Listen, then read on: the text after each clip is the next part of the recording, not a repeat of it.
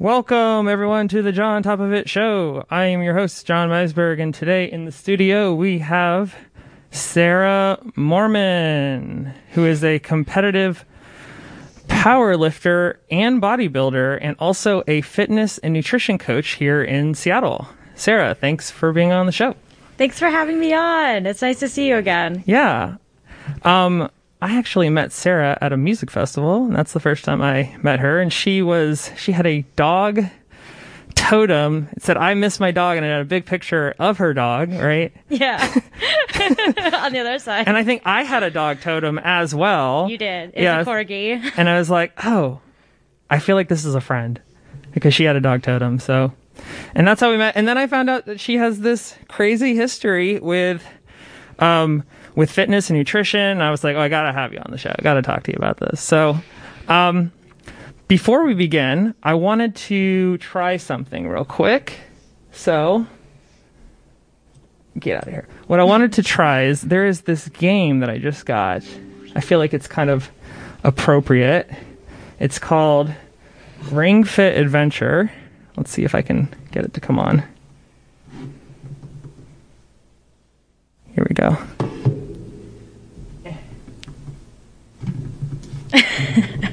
it's coming. There it is. Okay. So this game's called Ring Fit Adventure. It's an exercise video game.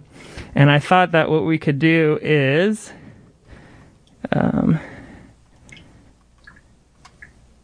let's see.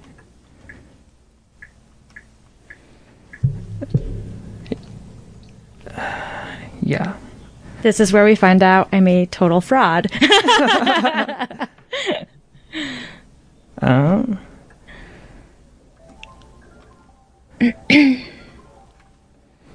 no. So th- this is a, an exercise game, and I am going to get into it. Um, let's see. Here we go. We're going to challenge Sarah to see what she's capable of. oh gosh. The pressure is mounting. Oh, you're fine. so this is this is called a Ring-Con, and it has something inside of it called a strain sensor. And uh, let me hide this. Um, the way it works, I guess, is like if you pro- if you apply resistance to it, it kind of like gets tiring to use over time. Like you can press it in, pull it. Like go ahead and try that. Try to push that in. Okay. Yeah. Got it, I Okay. think. Okay. So normally you would put this around your leg, but we're not going to have you do any running. Okay. Sounds So good. go ahead and press it together. Yep. Cool. Okay, so then press it in and hold it to start. You gotta, you gotta press it in and hold it. There you go. Okay. Oh gosh. So you gotta hold it down okay. and then press it into oh uh, go up. Oh here press it together. Yeah no you it's like driving a car. Like you yep and then hit it together press it together for quick play. Yep. Okay. and then aim it down to go down. Okay. yep. Yep. And so these are like different types of workouts that you can do and it's like competitive. There's like a ranking system that me and my friends kind of do. So I, I would recommend starting in the beginning, start on the first one. Okay. So I was thinking like, you know, like throughout the interview, we can have you do a different one and just like see how well you can do. And you, you have the benefit, Yeah. you actually have the benefit of wearing a mask because it does make you look a little silly because you're like, "Ah," but you can't see it because you got the mask on. So like, you have that going for you. And plus, you know, there's, there's beer. She was nice enough, nice enough to bring us a beer. So, um, I think this will be great. Yes. So, um, yeah, why don't you try this one? This is the pector- pectoralis major challenge. major. How many times can you press it together okay. in 20 seconds? So, yeah, so go ahead and press it together. And you don't have to do it um, Like, too too hard. much? There, there, there, there will be these two lines that show up, and you only have to press it hard enough to make the ring fit. You'll see the, for the Ring-Con to get to the line. So press it. Okay. Do I have to put it over my head like this? No, Too? no, Okay, so not for here? this one. Okay. See the lines? Okay. Yeah, so you're gonna press it to where these touch the lines. You could just go like, like that. Oh God. You ready? Go. this is so ridiculous. I don't like this. She's killing it. but you might beat our record. Like it already looks like you're probably going to. See, you got, you got you. Come on, let's see it. oh, oh, oh, a 100, 100. Oh, nice. Oh my god. 105, rank A. Oh my god. Oh, so not the highest score, but it's pretty good for your first try. That's pretty good. It's pretty good. So go ahead and record it. Okay. Sorry, I know you didn't sign up for this when you oh came Oh my over gosh. here. So like now turn it like a car wheel. Keep Okay. and just hold it to the right. You can hold it. Yeah, and there's you. I put give you a little profile. Oh my gosh, that's amazing. there, you're in it. I love it. So you can just set it here for Oh, now, and then we will. uh we will. uh Cute. I am going to set a timer on my phone, and every, let's say every ten minutes, I'm going to make you do one. I was not expecting to get a workout today with this. You're right. The mask is really nice to have for this. Yeah. It's just something fun to do. Okay. so, uh, ignoring that, um, you uh, have parents, you have parents that are into working out, and that's putting it like subtly. Like they're really into working out. Is that true? Like your your mom is a competitive bodybuilder.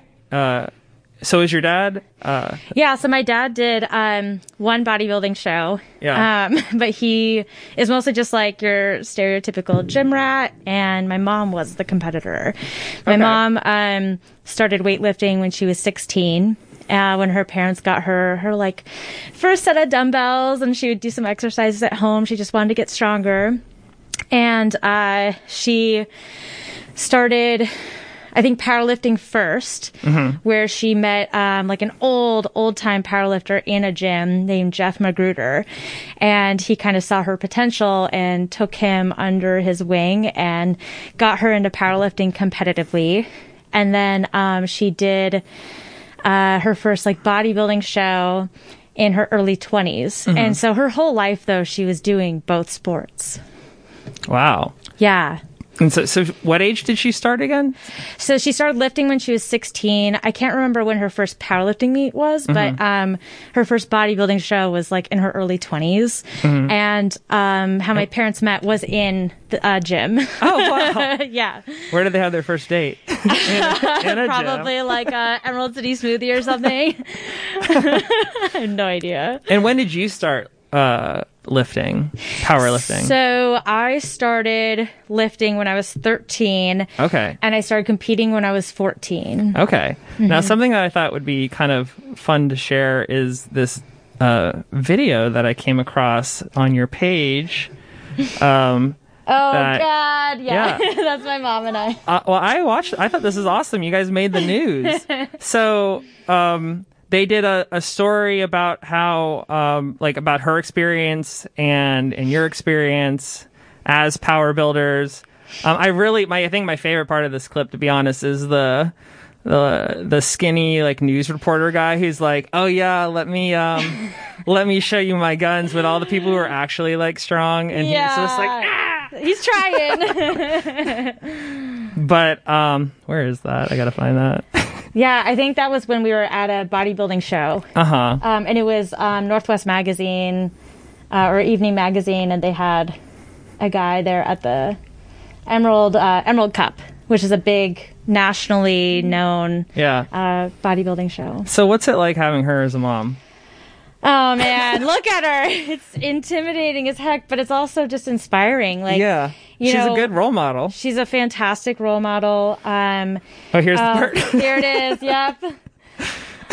oh gosh, yeah. I feel like this guy is my uh, spirit animal. He's awesome. He's just he's in it. He's he's owning it, and I love it. Yeah. That's my mom's like famous bicep because she just has fantastic biceps. But Uh-huh. um, no, yeah, she's she's a fantastic role model. Um, I got into lifting because of her. I saw how much like lifting. Um, you know, like gave her so much confidence and strength Yeah. just as a person that um, I I wanted to grow up to be like her. So that's why I I asked, hey, what can I start? You know, going to the gym with y'all. Yeah. And um, my mom and dad were kind of my coaches in high school, and then I started coaching myself in college, and yeah, it was a it was a fun time. But um, you know, my mom is just she is still so healthy and so lean. How old is she now? She's almost 60 Wow. so she's she's getting there but um you know clearly like you know this isn't too long ago she's she like She's just- crushing it. she's crushing it and she looks fantastic like i remember um like 10 years ago we would get mistaken as sisters because she looks so young she looks so healthy Mm-hmm. um so clearly like lifting and moving your body and eating well is the fountain of youth So who can bench more? uh, I can bench more. um, I am, as you can tell, I am a little bigger than my mom. My mom Uh-huh. is um, about five foot one on Uh-huh. a good day, Yeah. and um, she usually like weighs around a hundred pounds. So Hmm. she's tiny, and so I'm like five three, five two and a half. You Yeah. know, every half inch counts. And- Well, you know, like the the typical story that I hear when it comes to like women and like wanting to like build up their confidence is like, oh, I'm gonna go to this like taekwondo class that teaches me how to kick a guy in the balls. it's like, but this is like an interest. This is like um taking it to a whole another level of like just becoming incredibly strong as a person. But like, what would you say are like some ways that um her confidence was demonstrated in your life that was inspiring to you because of her her physical strength? Like how did that show up in her life or how has it shown up in your life?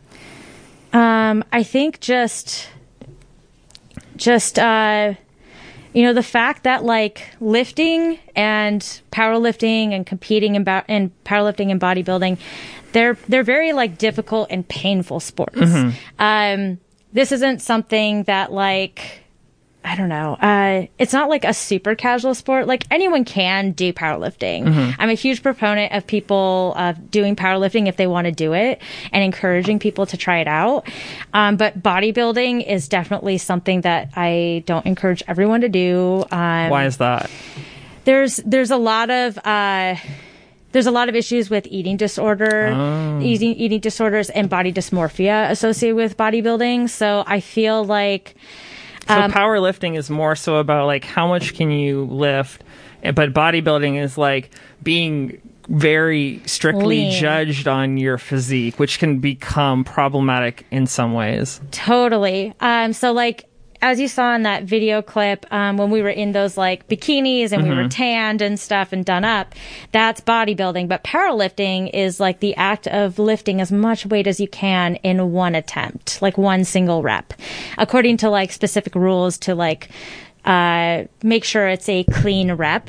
And um, so powerlifting, I feel like is a little more forgiving and empowering. Whereas bodybuilding can be the total opposite where people you're you're literally going on stage and having your body judged.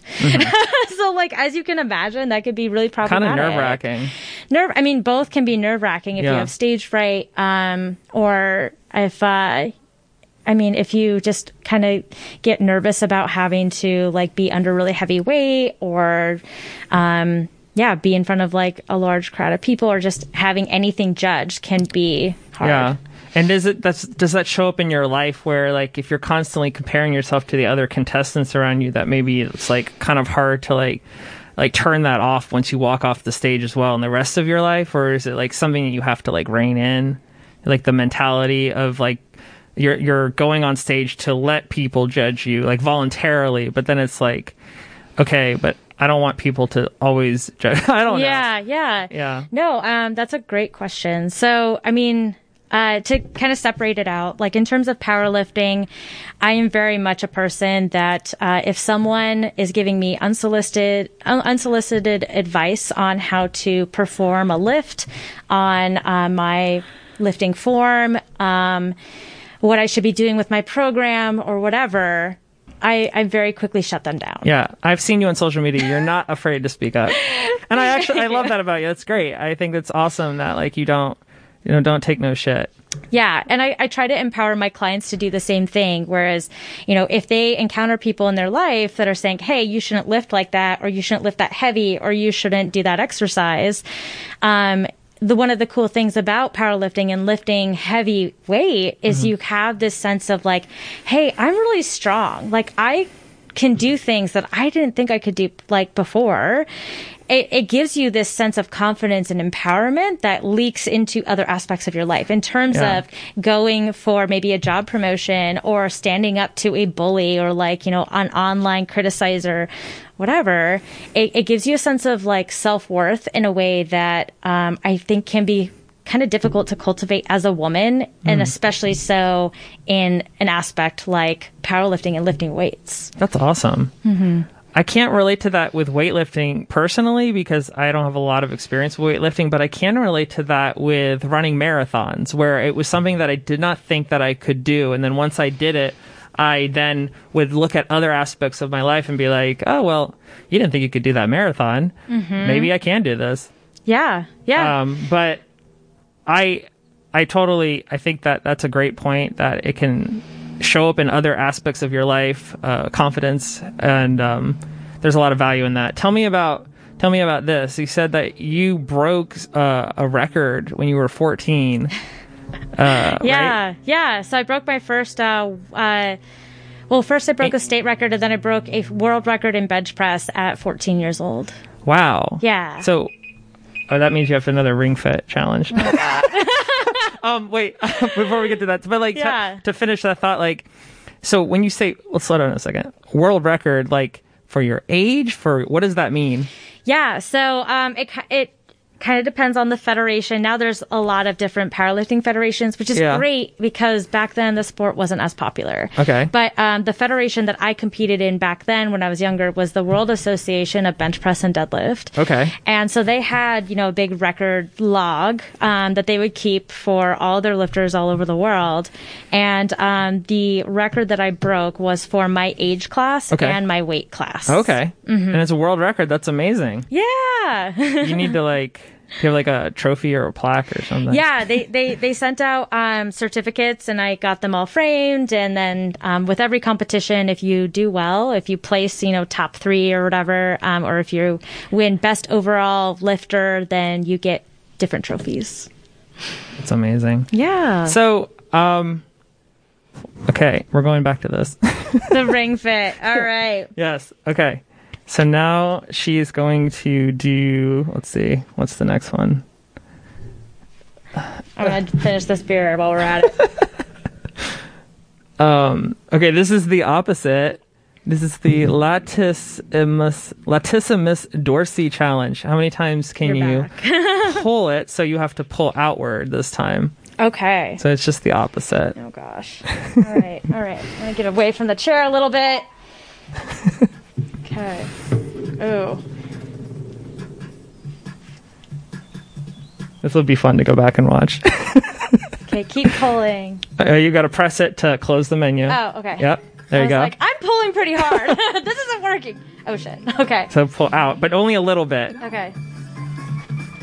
I find this one to be a little bit harder. Ah, this is so weird. I feel ridiculous. Perfect.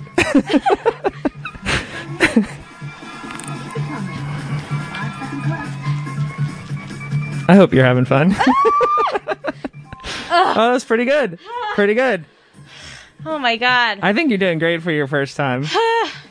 97. Okay, gotta go. Yep, record it. Yeah.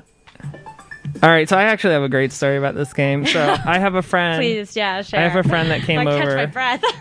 Well, so there's there's one match, there's one type of game in here um, where there's no time limit. It's just uh, do this until like ex- you have to hold it and then let go, and then hold it and then let go, and then um, the lines they slowly move closer and closer in to where you have to hold it even uh, tighter, and it really is exhausting. And it, there's no time limit, so it's it, you do reps until exhaustion. okay. And so like I did 100 and then my friend came over and he's like, "Oh yeah." And he did a 200 and then I'm like, "Oh yeah." And then I tried to do like 300 and then he he just got some stupid record on there I can't beat now. Oh and I just look at it in shame. Uh, But it's a fun that's a fun competition though. Like it's something that's like healthy Yeah. and I mean it promotes like I don't know, just it's a fun it's a, a non uh like it's like it's not something that's destructive. It's not a non-destructive way to like Yeah. encourage like competition and the outcome is is health. Yeah. As long as good. you're not, like, yeah, as long as you're not like hurting each other or something. Yeah. But like, yeah, I thrive on competition. If somebody tells me I can't do something, that's like the best way you can motivate me to try to do it. I'm like, oh yeah, well, let's see. yeah. Like, Awesome. yeah, like the other day, I think like my father-in-law was like, um, you can't recreate a cookie recipe from like a friend of a friend. And I'm like, I can go on Allrecipes and figure this out. What are you talking about? I'm Did gonna- it? Did that cookie recipe work out? It, it, I think it turned out pretty well, but okay. uh, whatever. He's not going to admit that it did.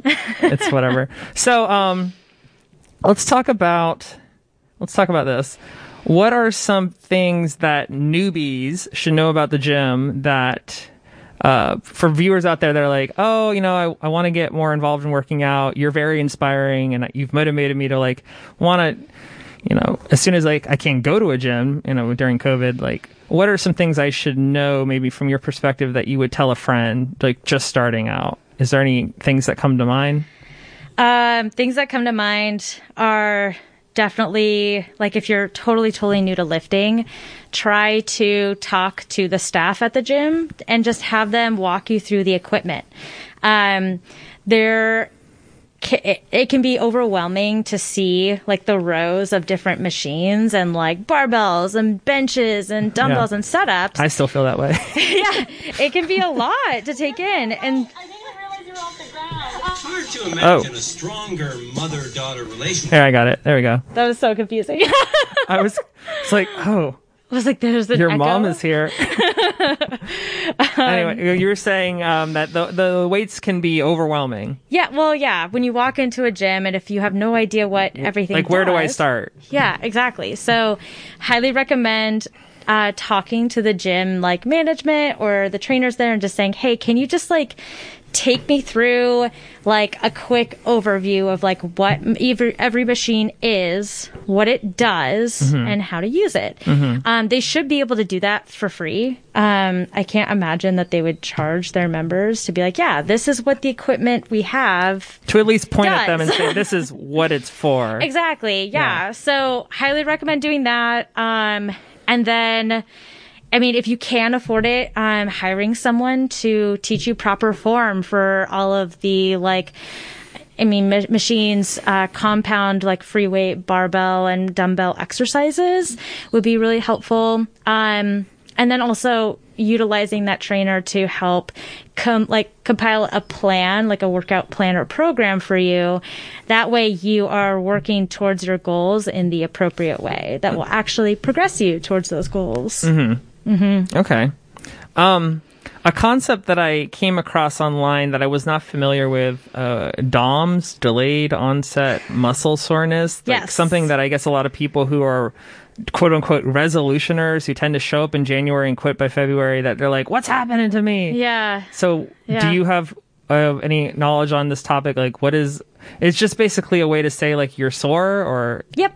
Yeah. you're um, extra sore because your muscles aren't used to it. Yeah, I mean, um, so for example, like I have been, you know, lifting weights for a long time, long, long time, uh, 16 years. And so for me, I don't really get that sore anymore after my workouts unless like I tried a different exercise or I like did um a s like I did like as many reps as possible as opposed to like 3 sets of 10. Like if I really like altered the way that I work out, I can experience DOMS. And what that means is um someone who maybe works out upper body one day, they won't feel sore until the next day.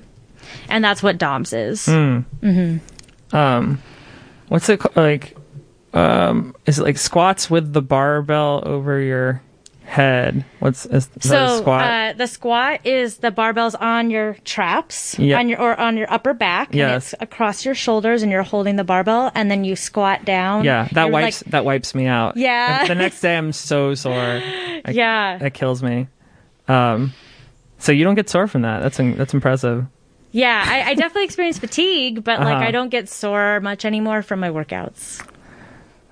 um what would you say are mistakes that you notice that people make besides the things that you've mentioned or is um Yeah, one of the more more common mistakes I see people mis- uh, uh, carry out is uh, loading on too much weight too quickly. Mm-hmm. Um, they don't really nail down their form before adding weight. Yeah. So they develop really poor movement patterns and habits um, that take a lot more time to then reverse um, when they're already like up in weight. What do you think is behind that? The the the, the desire to just like add as much as possible without caring about form? Is it just like a competitive thing with like I your friends? ego. You, it's like I could lift this much. I think it's totally ego. Uh-huh. People sometimes uh, can't put aside their ego. They just, I think, especially in like today's society, we're we're in, we're into that instant gratification. So like that's why a lot of people will opt for the like quick weight loss diets or like this product and that product. Um, and same with like strength training and like bodybuilding. They will load on too much weight without nailing down their form and um, understanding like how to do each lift properly and safely. Um, that they want to get strong now, so Yeah. they'll just like load on the weight. Yeah.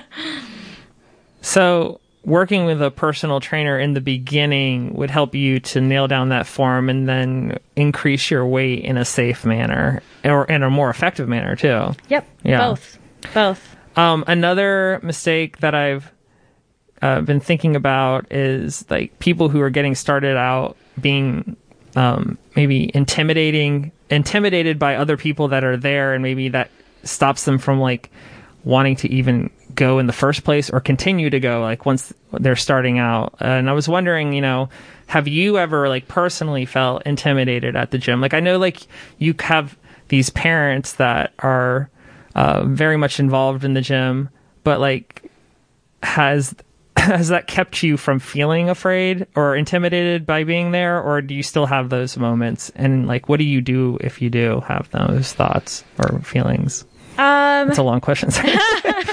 so generally, if I if I'm understanding you correctly, do I ever feel intimidated? And if like so, i feel okay when i go to the gym sometimes i feel intimidated because i'm like look at these guys they're massive they can do so many reps they can lift so much weight and i'm just like i don't feel comfortable lifting it's just it's hard to like to just accept the fact that like there's always going to be like somebody else there just like killing it and doing a better job than you and you just have to like accept you just have to accept it it's ego like you said but Yeah. i don't know like some people they're just like really overweight and they're like they don't want me, people to make fun of them and they just feel Yeah. like self-conscious Yeah. So, um, kind of my advice for those who might feel intimidated about going into the gym is that um, you're like you're probably uh, worrying about it more so than people even know that you're there. Like Yeah. I don't really like when I go into the gym, I really don't notice who is there unless I know the person personally, Mm-hmm. Yeah. right? Like I'll go in and then I say hi to the people that I know and then I start my workout and then Mm-hmm. I'm like in the zone and I'm doing my own thing. And that's what most people are doing as well. Yeah. Most people are too focused on themselves, their workouts to notice like anyone else. Yeah. And um but specifically for like people with like extra body fat or bigger bodies, um you are there to do work and like I personally am like silently in my brain like applauding them for being there and doing that because that is hard. And what they are trying to do though is like make a step into taking control of like their health or whatever. And I'm super supportive from afar because again like I really don't interact with people while I'm working out. Um but anyone who is shitty enough, sorry, can I cuss? Sure. anyone who is shitty we're enough, not sponsored by anyone Right. Anyone who is shitty enough to like ridicule or make fun of someone who is overweight at the gym, like it speaks more to that person than about who they are yeah exactly. That's yeah. So I, I just hope that like yes, there are meatheads there. Yes, there are people who are like super intense in the gym. I'm sometimes one of those people, I will admit it. I get really angry like when I'm like getting closer to my powerlifting meets is like I have to like really tune in that aggression to like get the adrenaline rushing and to uh, get my strength up for a big lift that like try not to be intimidated try to just focus on yourself and do your own thing um, if it helps you to like just like kind of make some friends in the gym do that. And the way to do that is to ask for help. Hey can i get a spot on this lift? Hey um, can you check my form on this if you're comfortable? Or just like ask questions? I am like, I always love it when people are like, Hey, can I get a spot on the bench press? Or like, Hey, can you, um, like help me with this lift? Of course. Yeah, totally. Yeah. Yeah. I've always felt more comfortable being in the gym, at least with one other person that I know. If I know one other person who's also working out, then I feel like it, I don't know, there's something about that that brings me comfort. But Yeah. I think there's, I actually think there's like two different ways that I see, um, see this issue is like on one, I've heard people say like, you're, you're, um, being, just being in the gym, you're beating the guy on the couch. Like you're already like putting you're already just putting yourself out there and trying to do it. You should pat yourself on the back for doing that. But then the other um argument is uh, like don't compare yourself to other people. Compare yourself to yesterday's version of yourself. Yeah. i feel like i try to remember um that video game Mario Kart, how you can race a ghost version of the last time you raced the level. And it's Yep. like, instead of trying to beat other racers, I'm going to try to beat my best time for myself. Yeah. And I try to remember that in anything I do competitively now, even though I slip up sometimes, but I try to think, okay, um, forget about what everyone else is doing. What did I do? And like try to remember that. Yeah, no, that that's a great way to think of it. Um, kind of, I, actually, this morning is a great example for me. Um, in that regard, is uh, you know, it's Saturday morning, and it was raining cats and dogs this morning, and I had set my alarm the night before at like five thirty to go running, um, because I'm a part of like this like unofficial running club, and we kind of we we try to meet like in the mornings. Um, and 5.30 in the morning. Five thirty in the morning Oh on a God. Saturday too. So like I I set my Where do you find the motivation? So this That's is where rough. it comes in. Yeah. Is like I sat there and like I cuddled my dog for a hot minute, and then I looked at my phone, and like that Hmm. kind of wakes me up slowly. And then you know once like six o'clock hit or like five fifty hit, I was like, okay, Sarah, it's raining outside. It's super dark yeah.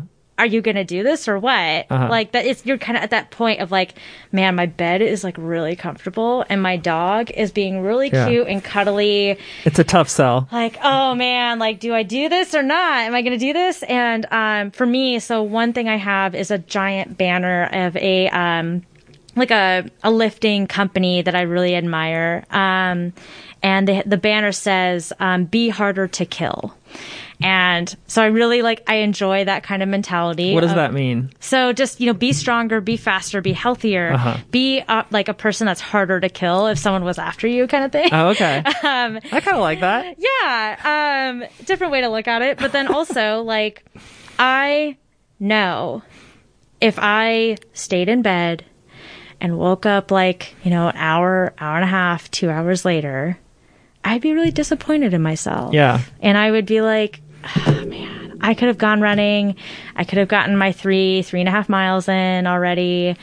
And I would be disappointed in myself. Yeah. So do you kind of think about it like do it for future Sarah Yeah. or my future self? Yeah, that and then um so like, you know, once I got going, you know, okay, so what time is it now? It's, you know, five twenty three. Yeah. I've already run three and a half miles. I have gotten my lifting routine, my workout in today. I was supposed to coach someone in person at the gym, um, but they unfortunately had something come up. Um, I've worked my, you know, four hours at Yonder Cider and now I'm here. Like I've gotten so much done today. Like Yeah. I have I have re- I really have like And you attribute it a lot of those things you've gotten done off of just getting out of bed at that time and coming and coming through for Exactly. yourself. Yeah. I think it's habit building. You Habit have to building. keep doing it in order Yeah. to solidify it, Yeah. right?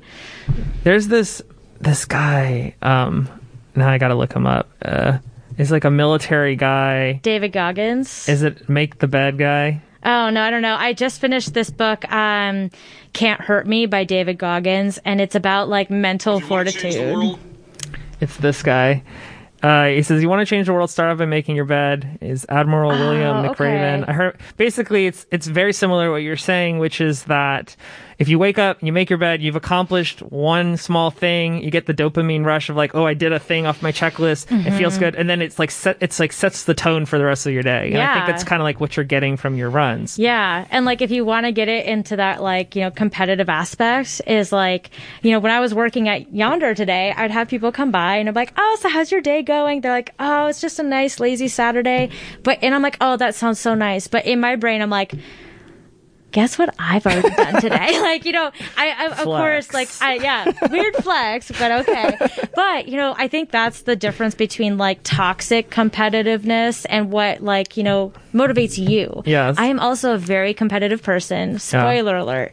But, but I don't like use that and verbalize it in a way that puts other people down. Yeah. All of it's in my head to motivate myself. And then when it comes to like being verbal and interacting with other people, I'm very, very supportive because I would like I won't I don't want to be that person that's like, yeah, I'm gonna kick your ass and like I'm gonna lift more than you and you're the worst and I'm better than you. Like that doesn't make me feel good. But in my brain, if I'm like, all right, I have to beat them, like then like it's just slightly different. Yeah. So I don't I think know. everything can be used in a positive way if it's kept in check. Like I think about anxiety. Like for me, if anxiety can motivate me to act in a proactive manner to get things done ahead of time and be on top Mm-hmm. of everything, then it's great. And it's only a problem if I let it get like out of control and cri- it becomes crippling. Right. So like I feel like similarly, like you know, you can use competition in a way that is motivating and helpful for your life as long as it's kept kept in check. Yeah. Yeah, no, there's I, everything has. Uh, uh, so in uh, toxic, so I have a bachelor of science in toxicology, and my favorite like take home message from those like horrible, not horrible, but difficult three years was the dose makes the poison. E- everything is healthy until it's not, and that can be applied to competitiveness. It can be applied to Too like, many bananas. it can be applied to too many bananas. It can be applied to too many beers. It can be applied Uh-huh. to too many miles, too many weights lifted, whatever. The- Yeah. The, dose makes the poison. Everything in moderation. That is so true. Okay. Um, I was gonna say when it comes to doing like a running, uh, running club early in the morning, I'm a member of the Green Lake Running Club up the street, awesome. but I, if I'm being honest, I haven't gone very much lately. Main, I think mainly I tell myself because of COVID, and I'm kind of nervous to be around a lot of people. But the, but the, the- I think the real reason is it's so early. but I will say, I will say that when I know someone from the group is going and they're counting on me being there, there's something about having that accountability partner that they're depending on me to be there. That I'm like, okay, I have to get up for them. Yeah. For some reason, but you know what? I feel like there's a problem with that. I feel like I should be my accountability partner should be me. Like, why can't I do it for me? But I feel more likely to come through for someone else. You know? I don't know. yeah. I mean, some people are more intrinsically motivated Yeah. versus intris- extrinsically Yeah. motivated, and that's okay. It's just understanding yourself and what motivates you, and then un- and like hacking that and unlocking that in a way that keeps you accountable and keeps you moving forward and progressing. I have clients who are more extrinsically motivated. They like to hear from me that they're doing well, that they're progressing nicely, even though they they can also see for themselves that they're losing weight or that they're gaining strength or muscle size. Like they they're not stupid. They can see that. They're observant. But it means so much more when they hear it from me, right? Or I have a client who um, they are more intrinsically motivated to they see their progress and they're motivated by themselves. And there's nothing wrong with either or. it's just kind of like how you're wired. exactly, yeah. There's nothing wrong with them. Okay. All right. You know what time it is. Oh God! All right, all right, all right. What's Is this okay? Can we yeah. keep going? What's this? the next one? Okay. I don't know. Deltoids, shoulders. Yeah, I think you have to do this one over your head. Okay. All right. Yeah, Like like that. Yeah. Okay. There you go. Okay. I'm gonna rest my shoulders. So how do I do this? Okay, keep pulling. So I just Yeah, over the head, out. and then you pull out. Oh, yes, oh god. to the This white lines. this is gonna hurt. I just uh. know it. I know it. I see this and like. I, yeah, I this will say that like I've had like an I there's like an there's actually like an adventure mode where you like go through like video game levels and fight fight bad guys and bosses doing different workout moves and I will t- say like after playing this game for like an hour I was like genuinely sore the next day. Yeah, So no, it's it's actually totally surprising different. how they've been able to gamify exercise. Yeah. But Okay. yeah, go for it. All right. Oh gosh. Okay. I I I feel like should I be standing? No, you don't have to stand. Okay ready? I guess.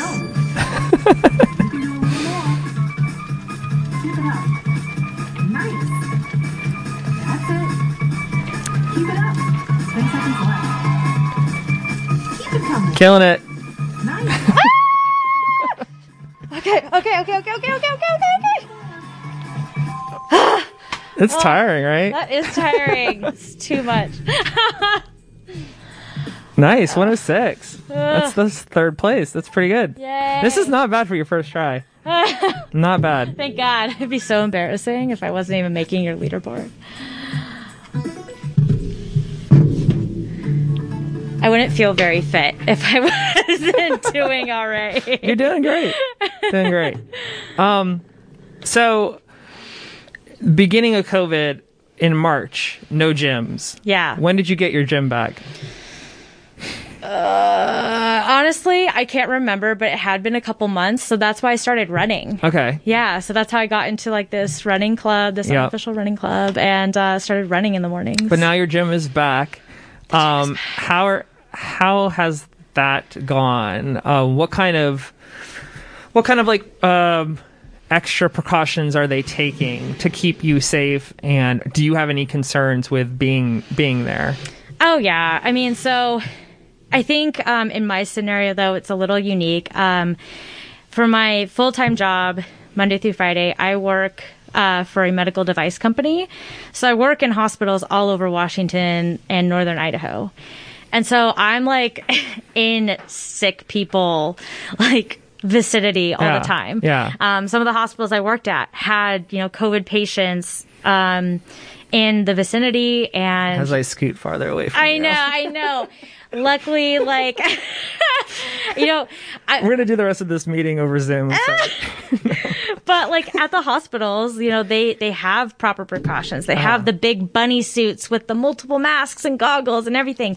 So it's very strange to then go to the gym where, um, you know, I don't want to say like the gym crowd is anti-science, but I feel like a lot of them can be anti-science in the sense that like or like I- more questioning, or more like they just don't care as much. Like people aren't wearing their masks like as consistently. Um, but at my, at my gym, they do have you know a mask rule that please keep your mask up the entire time you're in the in the building.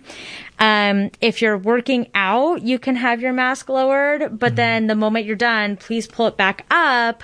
Um, as in like if you're doing an exercise, once you're done with your set, pull it back up. Um, if you're going to walk around the gym, have your mask up over your nose and mouth. Well, I've I've heard some people portray this as like a strength thing that like you're a weak person if you wear a mask, but I actually think that you're a stronger person if you care about your neighbor. Yeah. If you care about the health of other people, I think that's a way to demonstrate strength. It's not a it's not a sign of weakness to care about other people and not want to infect them, right? No, I think it's very selfish when people just won't go ahead and wear a mask. Um, but so at my gym, luckily, um, they they've been pretty good about enforcing the mask rule. I have become uh, a little testy about that, where me and a couple of the other like coaches in the gym will uh, tell people, "Hey, please." Put on your mask, and I've gotten into a couple altercations over it, which sucks. But you know, whatever. I care more about my health than getting into a fight with some guy at the gym. Um, and then they have like plenty of bottles of uh, like sanitizer everywhere and wipes everywhere. And then they're asking everyone, "Hey, wipe down everything in the area when you're done in that spot." Yeah. Yeah. So they're taking precautions and Yeah. The, feels oth- the other thing is they have um, a big garage door that they open up uh, when it starts to get busier, just to keep air circulating, Mm-hmm. which is great. Well, I'm hoping that more gyms will open up because I I miss. I was just telling my my brother today because they started doing workouts at home, which is great. But like, I feel like for me, a big part of why I like going to the gym is just being around other, a lot of other people working out because it's to me it's motivating to be in that environment where other people are like putting in the work. And it's just kind of mm-hmm. nice to be around it, but it's harder for me to find the motivation to do it by myself. But I have personally looked into trying to do get like some kind of uh like at home gym to do some strength training. And I you know to my surprise like the cost of weights has gone like through the roof because of covid. Like everyone's like hoarding weights and like selling them for like five ten times what they used to cost. Like i think i i saw like some like a a, a dumbbell set or barbell set was something like four or five hundred dollars or i don't know. It seemed like a lot. I don't i don't know the going price of weights but it seemed like a lot so. Well, so most um most like dumbbell sets and uh like plates should be around like one to one and a half dollars per pound. Um so yeah, finding people that are charging like I don't know. Yeah. What like sixty dollars for a fifteen pound. they're ex- they're pair of- exploiting it super exploiting it and just trying to profit off of the pandemic, which sucks. so have you heard about this body weight fitness Yeah, I have. this is something that I've been recently trying to get into just just because of the the frugality of it all. Yeah, that I can yeah. use my own body to, you know, to find ways to work out and wait wait for this whole COVID thing to blow over so that I could, you know, go back to the gym, but um I've been trying to do some workouts from from this um uh, but I was wondering if maybe you had any recommendations for people out there sitting at home. They're like, I, I'd like to do some workouts, but um, can't afford weights, Mm-hmm. and and I, I have no gym to go to. Yeah. The gyms are still closed for a lot of people. yeah. So Like, what should I do? So, um, definitely the body weight fitness on the subreddit is good. Um, I also created a bunch of home workouts that you can do with no equipment. Okay. Um, and, um, they can just message me on Instagram or email me and I can send it to them. It's just like an Excel sheet of exercises and routines that they can do at home. Oh wow. Mm-hmm. Okay. Um, and what is your Instagram? Uh, Sarah, S A R A H. Yeah. C as in cat, and then Moorman, M as in Mary, O O R, M as in Mary. Oh, I see it. A N as in we go. Nancy. Yeah. So they they can just message me, Yeah. and then um I can yeah email them the whole the whole thing. That's great. Yeah. Um, so what what about tips? Are there any tips that you would provide to people around um, working out at home? Oh man, just try to like, I just try to be consistent. Like try every, like try every day or every other day to get some kind of movement in, whether it's going for a walk or going for a hike or, um, you know, doing something at home just to get your uh, your heart rate elevated, um, because the act of like elevating your heart rate, getting your blood moving at a faster rate, contracting muscles, and breathing harder is good for you. Um, helps lower your blood pressure, helps um, improve your cardiovascular health. Um, there's just so many benefits to just moving your body Yeah. in some capacity that um, just just try to find something to do to get get your like even if it's housework like just like spending some time doing some vigorous like mopping like some kind of like activity Yeah. is going to be really good I found that exercising in the middle of the workday, like on a lunch hour or something like that, helps me be more productive in the afternoon than if I don't do something like that. yeah It's like so it does it does something for my brain. Yeah, there are a lot of people who um so that that's where it kind of gets a little specific. And what I'll say is um find out what works for you. If you are someone who can work out in the morning, do it in the morning.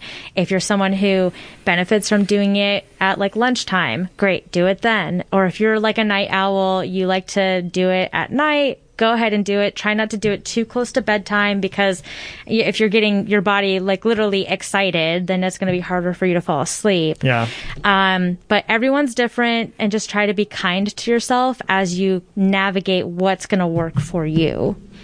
Okay. Mm-hmm. Um, there's a conference that you put on uh, annually called the Stronger Together PNW Fitness Conference. Can you tell me about this? Yeah. So, um, Is this still happening in 2020 regarding COVID? no. Uh, we're looking at August 2021, so that needs to be updated. Okay. But um, yeah, last year we had our first conference and it's a it's an educational conference where we have speakers from all over the US um, come in and present um, topics and so like last year we had um, Dr. Susan Kleiner she is the nutrition uh, guru out in like she lives in Mercer Island and it's wild because she basically invented sports nutrition. Oh. Like not even lying. Wow. So she has done sports nutrition for uh, the Seattle Supersonics, rest in peace. Um, the Se- Seattle Seahawks, uh, the Storm, uh, the um, frick, I'm totally Sounders. So she's done sports nutrition for a lot of like the Seattle sports teams in Okay. the area. And then um, she also um, co-founded the um, International uh, Sports Nutrition like Society and has written several books. So she was amazing. She did a cool presentation on like whole grains and the benefits of whole grains. Uh, we also had um, Eric Salazar from Houston fly up, and he did a really interesting talk on how he did his bodybuilding prep without reducing his calories. And the way he did that and got so shredded was by adding artificial weight. So he would wear a weighted vest, and then as he started to like lose weight, he then added a weighted belt and then ankle weights. And like by the time he was like ready for competition, he was wearing, I think like 40 or 50 pounds of artificial weight on his body. Just throughout the day? Yes, yes, like all day he was Okay. wearing this stuff. Yeah. and This is like um, how like mothers carry around their three year old and they just never put him down. yeah, yeah. So like he lost weight just by like, I mean, eating you know whole foods, not eating like you know crap, but Yeah. also just adding artificial weight to match his body weight. yeah. Um, so we had like really cool topics, really cool speakers come in. And so we had people who were coaches, we had athletes, and then we just had people who like just want to learn about like health and nutrition who came and learned and we had a great time. Um, we had a super fun happy hour at the end where we had drinks and then we went to Sam's Tavern at the end, like after. Yeah.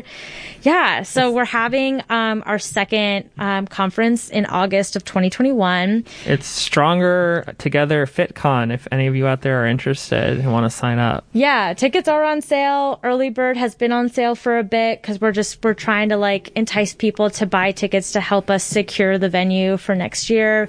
As you can imagine, it's not um, exactly cheap to hold a conference in downtown Yeah. Seattle, so Yeah. any kind of support is welcome. Um, and then. Uh, yeah, if you're a coach, athlete, or just you want to learn more about how to take care of yourself, you should definitely come. Yeah, lots of lots of valuable information to be gained, and um, I I do think it's really interesting that they were able that person was able to lose weight without um, cutting calories. I think that's a surprising finding, um, and something that I'd personally like to do myself. right?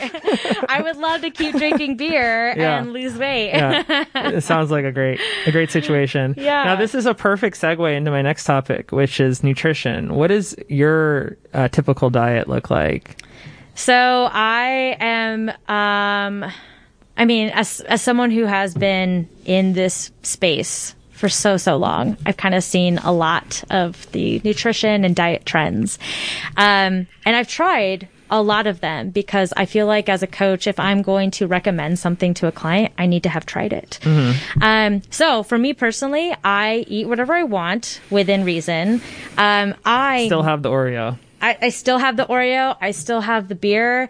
Um, I am a huge craft beer person. All right. Uh, so I I try to uh, keep this incorporated to make myself happy. yeah. Well, I mean, I think it kind of helps you stay sane. Like, I feel like these people that are like so hardcore with their diet, it's like you're living, but are you living though? Yeah, Like- no, like that's uh that's another aspect of bodybuilding that was actually studied was the rates of depression. Yeah. Uh, resulting from bodybuilding prep is because you become socially isolated because you're not allowed to eat out, you're not allowed to drink. Um, It's pretty extreme. very very extreme. So for me, I just try to ensure I'm getting enough protein every day. I'm eating vegetables. I'm having you know, Yeah. you know a diverse and um, So no keto, Diet. Atkins, paleo, nothing like that. No, I I love bread. I love Uh-huh. chicken, and I lo- you know I I love food. Yeah. If- and for me, I know what makes me feel good though too. If I were to go to McDonald's and pick up a burger and fries and stuff, I know that would make me feel gross Yeah. Mm-hmm. later.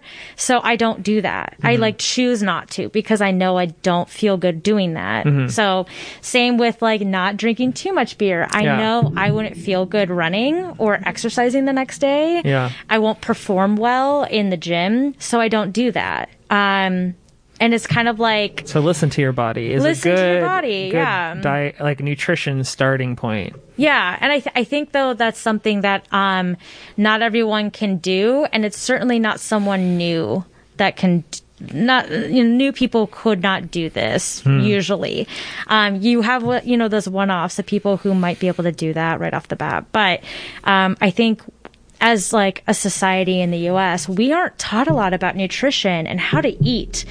Um, I know I wasn't. I, I wasn't. I had. I, I mean, in college, I um I actually got uh, pretty overweight, and I felt like crap. And then I also just like I hated the way I looked, and I was just really depressed and uh, angry, and um. I lost the weight in a way that I would definitely not recommend everyone else do. Um, I signed up for a bodybuilding show, and I was like, "All right, I, I I'm done fucking around. I want to lose this weight. I'm going to sign up for a bodybuilding show." Yeah. and I did it, and it was fine. Um, but what the bodybuilding show um, forced me to do was learn how to eat and how to feed my body for performing in the gym and just to feel good. So, um, It taught you like uh like garbage in, garbage out. There's like input output kind of like yes, thing yeah. going on with food, like seeing it as uh, fuel instead of necessarily um, pl- just something that's for pleasure. Well, I it can be both though. It's definitely a it's definitely a balance. Yeah. Yes. So every so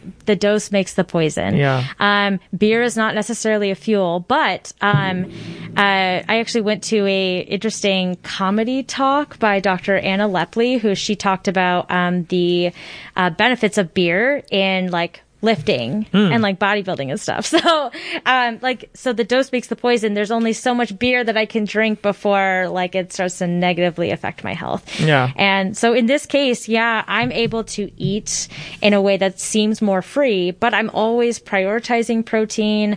In my head, I'm kind of keeping a tally like, all right, how many servings of vegetables and fruit have I had today? Yeah. Um, and I, I, I kind of try to lean and gravitate towards that because I know it's good for me and I know it'll make me feel good. Have you ever struggled with overeating? Because I think that that's something that is, I think a lot of people out there, including myself, um, deal with in the sense that like you get your hands on something really tasty, and I then it's like, how, it's like I don't want to stop eating this thing. I- like um, I think my wife and I we recently just discovered uh, Beecher's mac and cheese at Costco. You just discovered that? Like, Are you kidding well, me? I it's well- always been well, there. I knew it was there, but I had enough self control to never like buy it. And then And then what happened is we finally got it, and we're like, we'll just put it in the freezer for a rainy day," you know. And we're just really like not feeling it. And then we had it, and ever since we had it, we're like, "Oh no, I want it like all the time." Yeah. But the problem is just like some things are just too good. Some things are just too good. And it's like it's very difficult to to to to limit yourself. Um, and I think some people um, have more self control than others. One of the things that I've been trying to do personally is uh, smaller plates yeah. to try to trick myself into thinking it's like I got more than I actually did. And I also try not to eat um, while watching TV. Like I try to look at what I'm eating to try to think about like the the entire experience. So it's not just like mindlessly going inside me. But do you personally first of all, do you have you ever dealt with this? Do you have any advice or like hacks of how people could try to eat less calories um, Mm-hmm. so that they can achieve their weight loss or fitness goals? Yeah, yeah. So um, definitely in college, I had that issue where I was eating way too much and I was eating too much of like shitty foods. Yeah. And um, so, you know, now I, um, again, I kind of learned that like, you know, whereas some people don't find the gym like a fun activity. It's you know, for me, I'm like, oh yeah, I, I need to go. I need to go to the gym. I need to work out. Not everyone's gonna be like, ah, yeah, I can just skip it. Like when I go to the gym, it makes me feel good. When I eat chicken and vegetables with like maybe some barbecue sauce on the side. Like what last night, I literally had some chicken, some grilled chicken, like sliced up, and then I had some barbecue sauce, and then I had this like vegetable mix that I bought out of Costco, which is actually really good. It's like broccoli, zucchini, peas, green beans. Mm-hmm. Oh yeah, I've had that. Yeah. It's delicious. Yeah, it's pretty good. So I like I I made that. It's easy. You It's just throw easy it in. and it's good. Yeah. Like um so hack for that stuff get like the thai chili like uh, sauce and put like a little bit of it in that while it's cooking Uh-huh. so good it Mm. just adds a little touch of sweetness to like accompany with like the zucchini and stuff anyway um it's turning into Sarah's cooking show.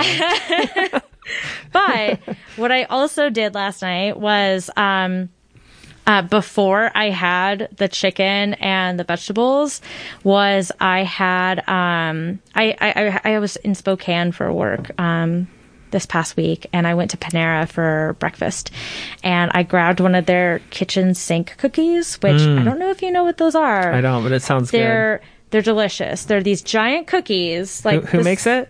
Panera Okay, I gotta. I'm gonna look it up. and they're delicious. They've got like s- big chunks of sea salt on the top, and they've got like pretzel and chocolate chips, and like I think like caramel and stuff in it too. It's amazing. But you know how many calories are in those cookies? Oh, that looks good. Eight hundred calories per For cookie. one. For one Shut up. cookie. Shut up. I'm not kidding you. Eight hundred calories You know- per freaking cookie. You know so that. You know what that reminds me of is the what is it? The Outback, Outback Steakhouse, uh, Bloomin' Onion. oh, the onion, blooming onion. That Ugh, I, I remember good. eating one of those. Um, I think I got one like on a date with a girl, and then she had like one bite, and I ate the rest of it. Think, and that was like just the appetizer. I'm like, oh, you know, whatever. And then I remember feeling sick, and I'm like, Yeah. why did I feel sick? And then I looked up um, So the calories. It has. Wait a second. Hold on. blooming There's- onion, yeah. No, no. Here we go. Here we go. This truly it. terrifying amount. It has three thousand and eighty calories.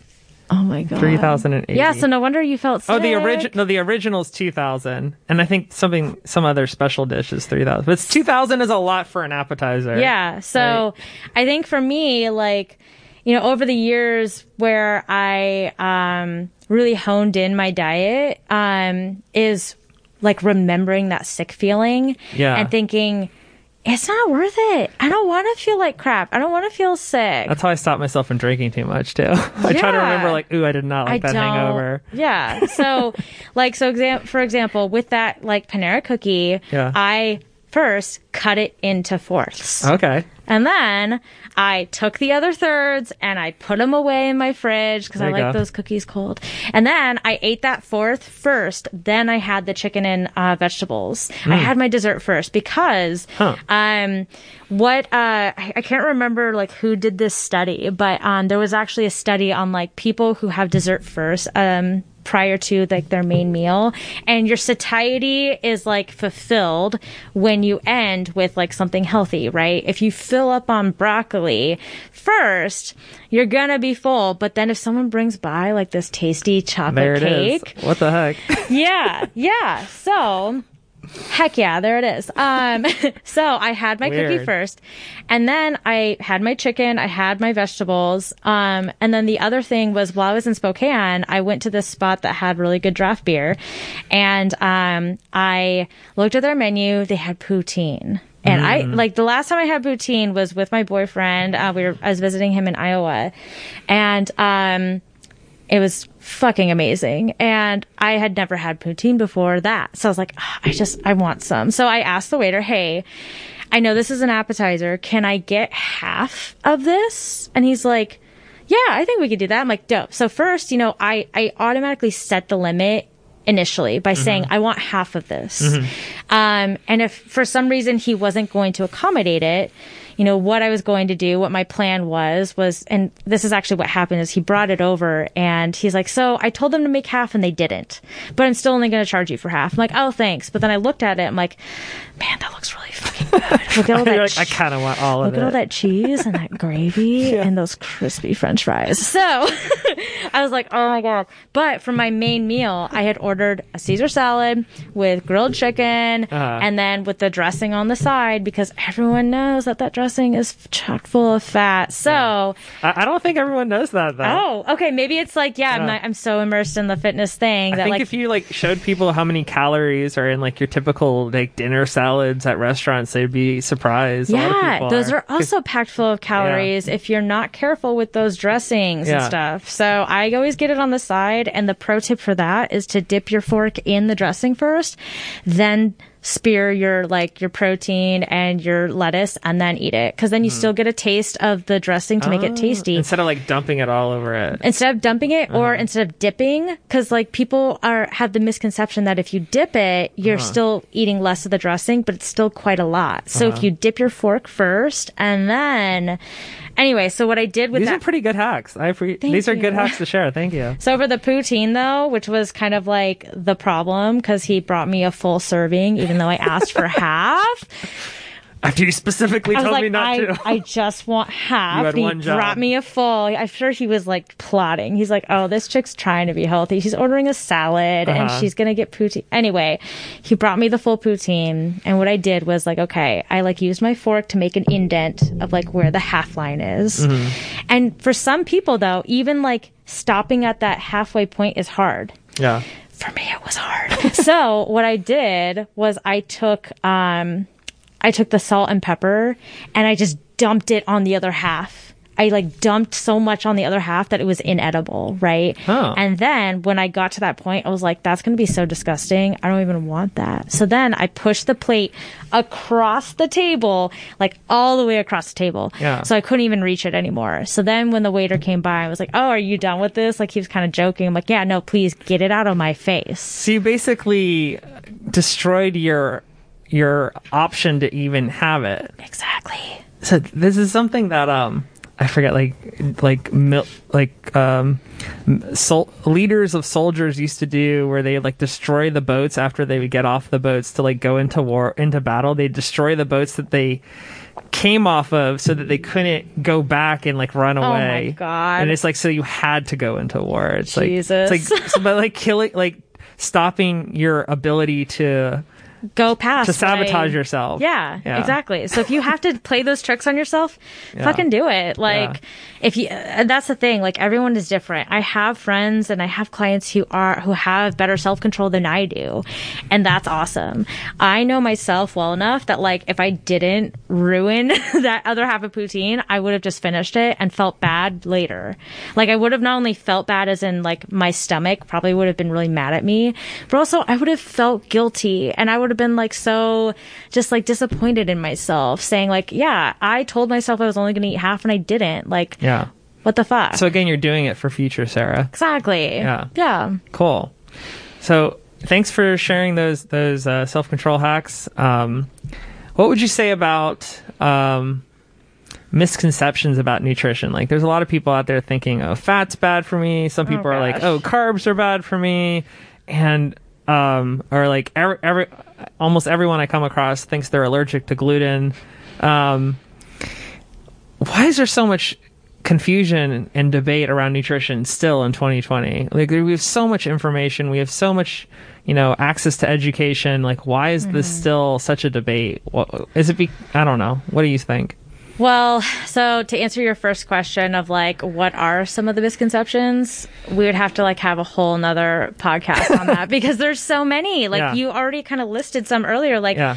you know, um, you know, are carbs bad or, or is fat bad? Like, welcome uh, to part two of the john top podcast yeah, we're gonna go over the myth busting Yeah. episode. yeah Um, there are so many misconceptions and myths out there, and I think it's because what sells Hmm. um, is something that like grabs people attention. So like when someone reads a headline that says, "Oh my God, carbs are bad," oh my gosh, and they they click to read this article, and then that someone says, "Yeah, so carbs are bad. This is why." Hmm. Yeah. Hire me or buy my program so you can learn how to eat without carbs Yes. because that's going to help you lose fat. But isn't also part of it though that some people do have success following these specific diets, and then people are like, "Well, it worked for this person, so this must be what everyone should do." But maybe it's that there's there's lots of ways that can work. It's there's more than one. So that's the other thing is not only are people capitalizing on misinformation in order to sell themselves as being like an authority figure of saying, "Hey, I know better," but also everyone is different. Mm-hmm. You know, I I prefer carbs. I prefer beer. I I prefer um, a certain way of eating.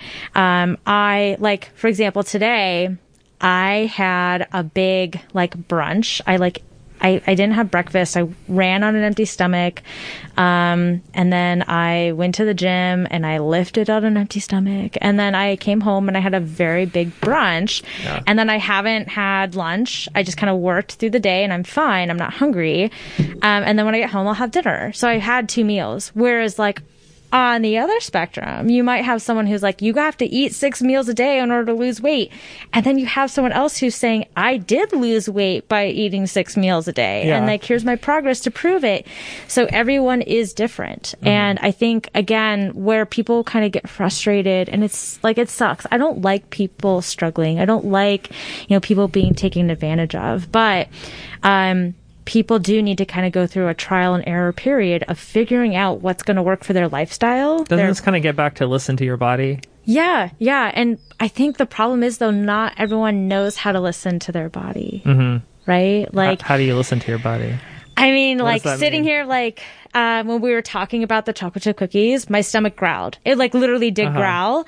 Um, but I know I'm not hungry. Hungry. It's just I'm thinking of this like delicious chocolate chip cookie that I have in my refrigerator. Um, I think about like the. I sometimes will have oatmeal in the morning, and it's not my favorite thing to eat, but it makes me feel full, and I feel like I have a lot of energy from it. So like that's my way of saying like, oh, this works for me. Yeah. But then I like I went through a period of in my life, Sarah, where like I got sucked into like, oh, keto is the way. You want to? It's like, do you mm-hmm. want to?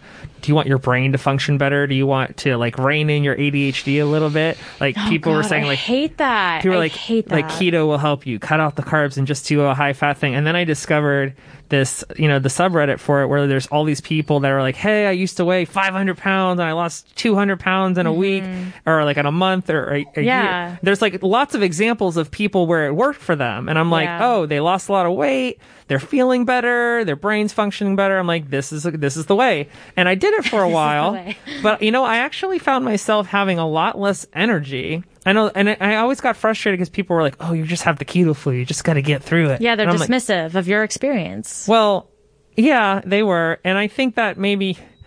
I don't know. I just I never felt like I had the same amount of energy that I did eating carbs when I would like go for a run. Oh yeah. Um, and when I went back to just trying to eat like a whole foods based diet and try to cut out all the crap, I felt a lot better. But I don't know. It is frustrating because I think it's like, I think the average person out there just wants someone to say, Hey, John, if you just do this, you'll be on the right path. Just do this. And then like knowing your parameters, it's just a nice place to be mentally. And I think it's frustrating as the average person to be like, um, there, there there doesn't seem to be any like definitive path for to I don't know. It seems like everyone's got different opinions on which path you should be on for nutrition. Well, so I mean, with with exception to like the different styles of dieting or eating, um, one foundational concept that I think everyone should know and everyone should understand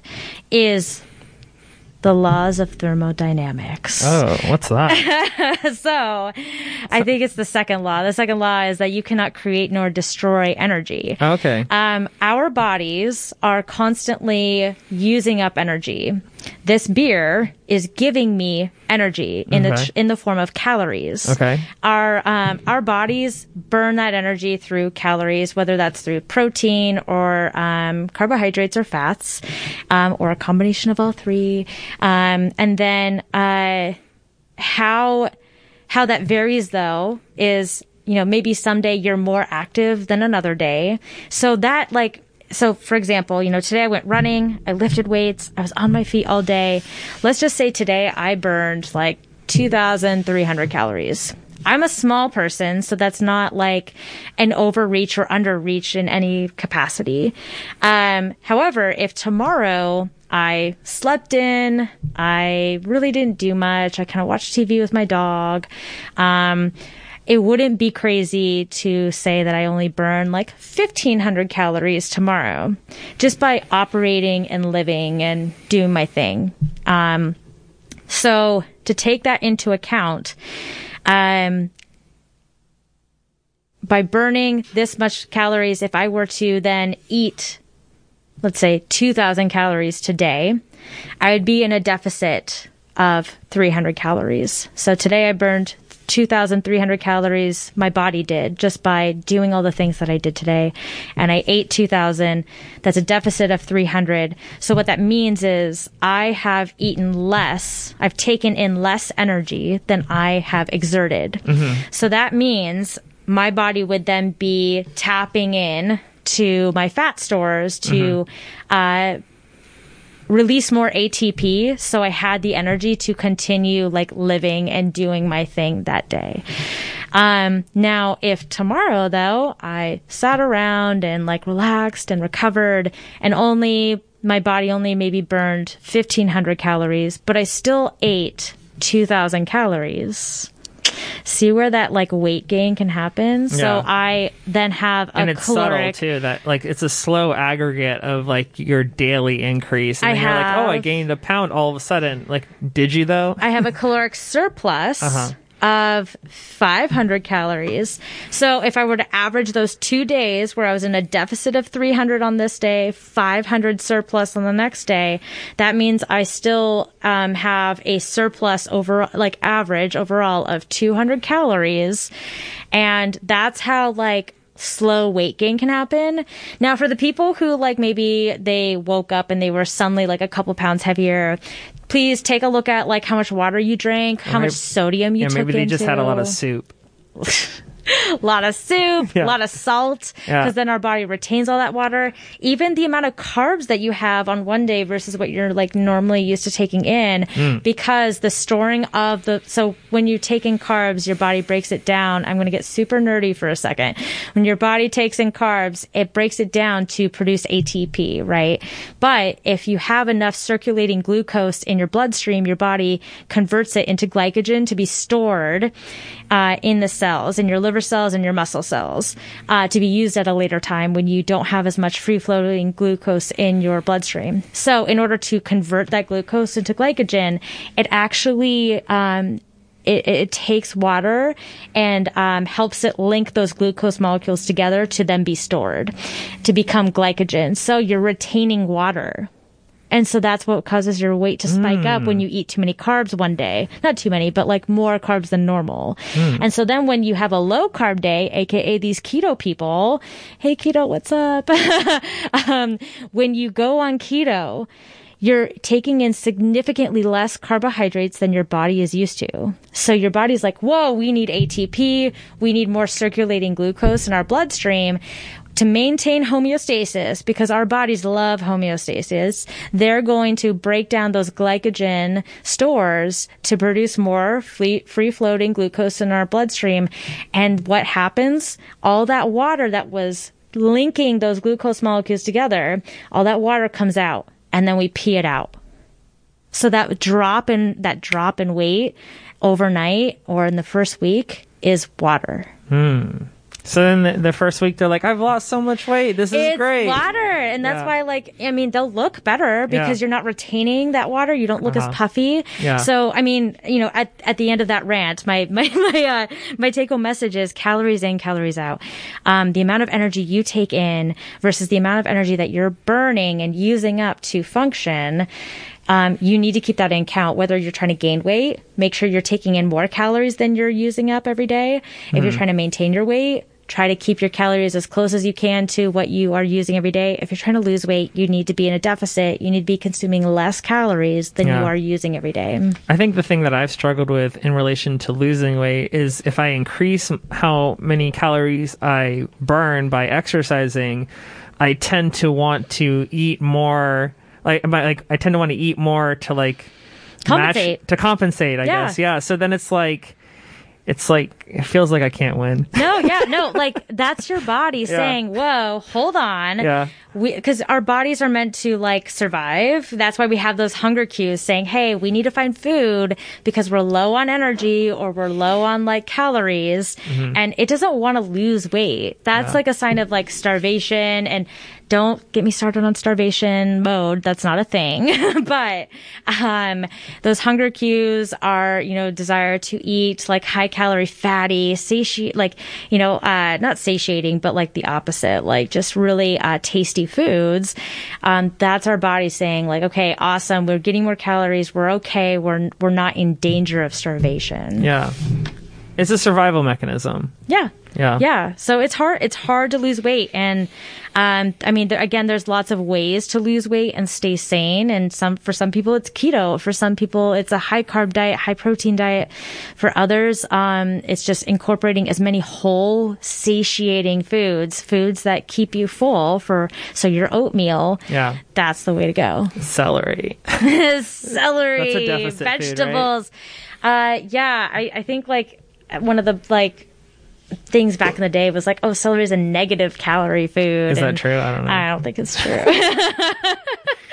but like Yeah. incorporating as many vegetables, like, um, and then eating a high protein diet, it takes calories to like break down Yeah. those pro- high protein foods. It's Yeah. a thermogenic macronutrient. So like, uh, I mean, that's another way to, that helps people lose weight is, you know, incorporating high protein foods. Um, cause not only that, but it keeps you full. It makes you feel full.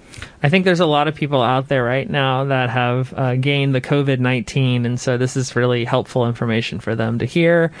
And so, Sarah is not only a fitness coach, she's also a nutrition coach, and clearly you can tell by what she's saying that she knows her stuff. Uh, she has a website that you can visit called Strength in Science. Uh, do you want to talk about this a little bit or like what you do? Yeah, so I do online coaching. Um, I do have a couple clients that I see in person like once a week. Um, and uh, essentially how it works is I send out workouts and nutrition uh, coaching goals that you uh, carry out every day, whether it's you working out or nutrition or both.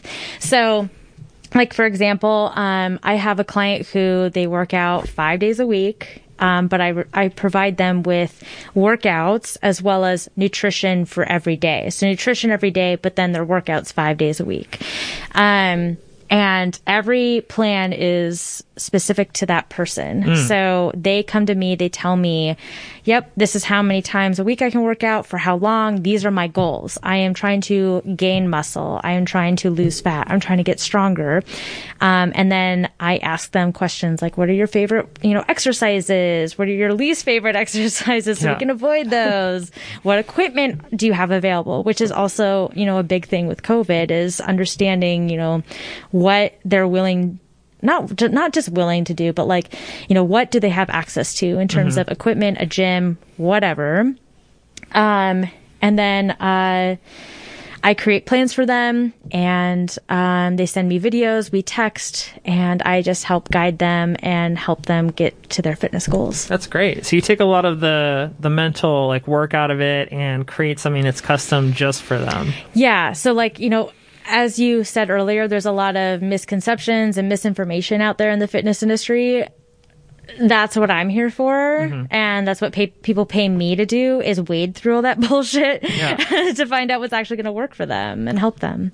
So if you're looking for a uh, someone to help you with nutrition or fitness, uh, go to strengthinscience.com uh, forward slash services and reach out to Sarah. You can set up a consultation call.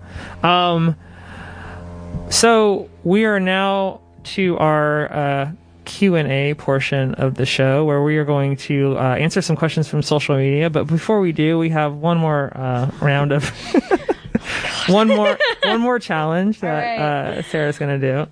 So let's see. This one's going to be. Oh Let's gosh. see. I'm gonna give her.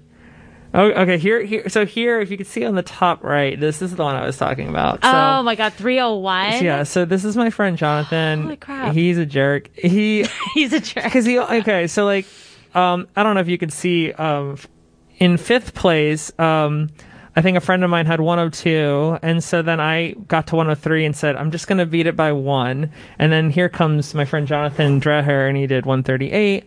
I beat his by two, and he's like, oh, that's cute. And then he beat it by 161. Holy so, um, okay. Th- so the way that this one works is the lines they move in. You'll see they they start to get um, farther and farther in, so you have to press it in. I feel like you should it. do this one No, no, one no. round. No, no, no. Yeah, you should do a round. Oh, come God. on, come All right. on. I You guess it's play. only fair. You should do a round, All right, and then hold so I can see how it works, and then I'll do a round. Okay, Perfect. I'm probably gonna die. okay, hold on a I'm so excited for this. I'm really not. Ready? Go. Hold. Turn. Hold. okay, so you hold it.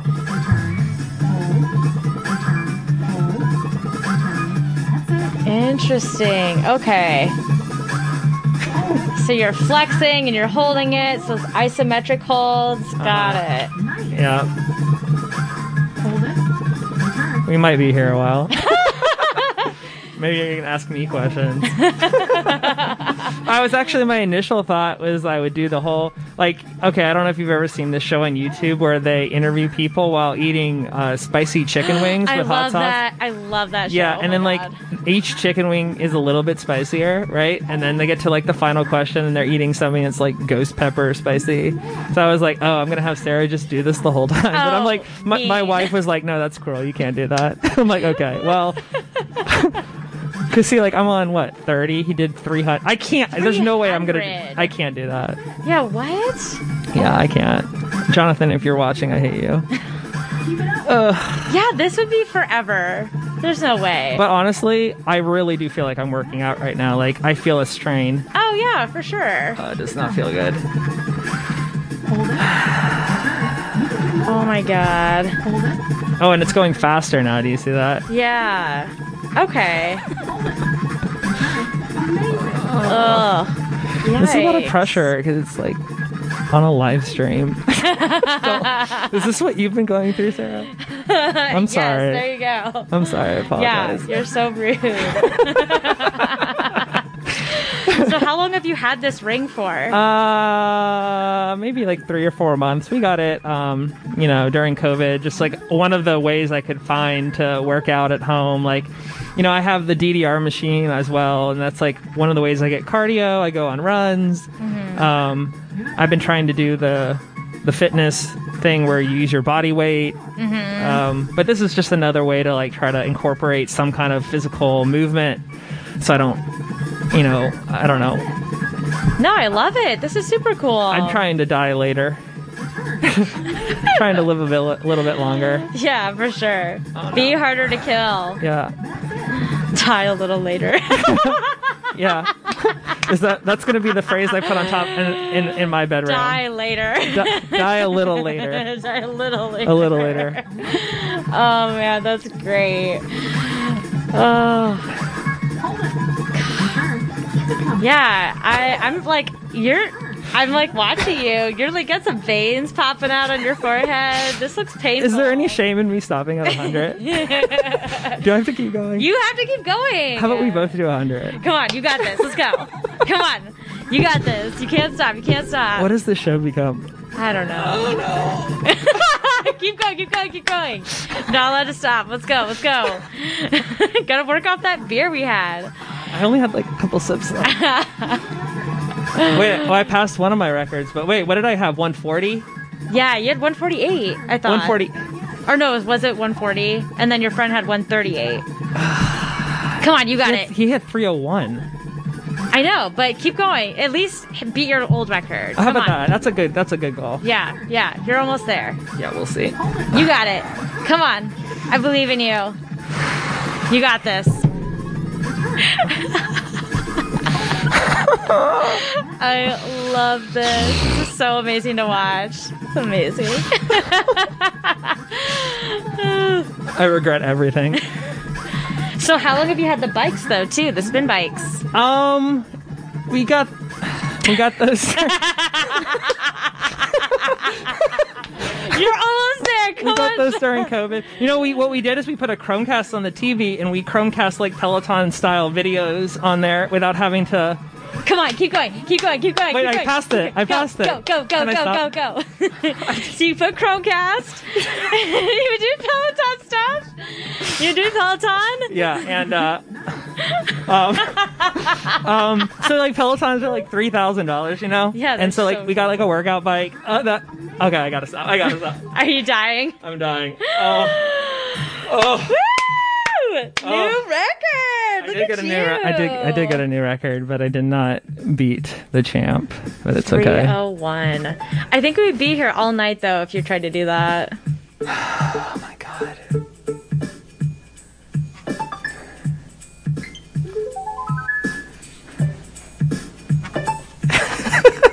That was terrible to watch. Yeah, I don't really, enjoy. I really don't want to do this. You don't have to. You don't have to do it. I'm gonna get Well, But I do kind of want you to know my pain. yeah, I'm gonna give it a shot. Okay. So to answer your, and I'll keep talking to you. So like Thank to you. answer your question, um, instead of getting like the three thousand dollar Peloton, we found like these uh, cycling bikes um, used on like OfferUp for like a couple hundred, and we just use uh, the. You can buy like a heart rate monitor and a cadence little Bluetooth device that goes on the pedals, and they communicate with a smartphone app that um, lets you track, you know, all your stats, just like a Peloton, but for only a couple hundred bucks instead of thousands. And then you just get a Peloton subscription. It's kind of like Netflix, and just watch the videos while you do your workouts. But yeah, that's that's pretty much the answer to that. I'm still trying to like just get the timing of this Yeah. Has it sped up? It's yeah, and then see the lines are going. Lines are going in. Yeah. That's it. Could you see yourself bringing like this kind of thing to like a gym with your gym friends and like try to see like who can do more reps, like friendly competition? I I don't know. I mean, I think maybe like it'd be fun to do like we're all having beers at like yeah, someone's house. yeah, like a little house party game. And just yeah, like torturing each other. So maybe like while you're doing this, I can uh, ask um, some Q and A from the social media. I hate you so much. What's your favorite lift? My favorite lift is the bench press. Okay. Um, what's uh, your favorite ac- accessory exercises for the big three? What does that mean? Oh my fucking god. So uh, the big three are the squat, bench, and deadlift. Okay. And oh my god, I'm already in pain. Oh, now you know I'm a powerlifter because my cardio and like, oh my fucking god. Okay, I'm about to swear a lot because this is really painful. Um, so for the bench press, my favorite accessories are like anything that's like super tricep because oh, oh my fuck. This is stupid. Oh. oh my god, I can't even think. Yeah, Ah, hard. this is the worst. Um, Yeah. Because triceps are used a lot in the bench press. Uh huh. Uh, also, incline dumbbell bench press uh, is really good for the chest as well as triceps. Now you know why I stopped at 150. Fuck! This noise. This sucks, right? Oh my god, this sucks so bad. Yeah. Oh my god, for squats. Uh huh. Ah!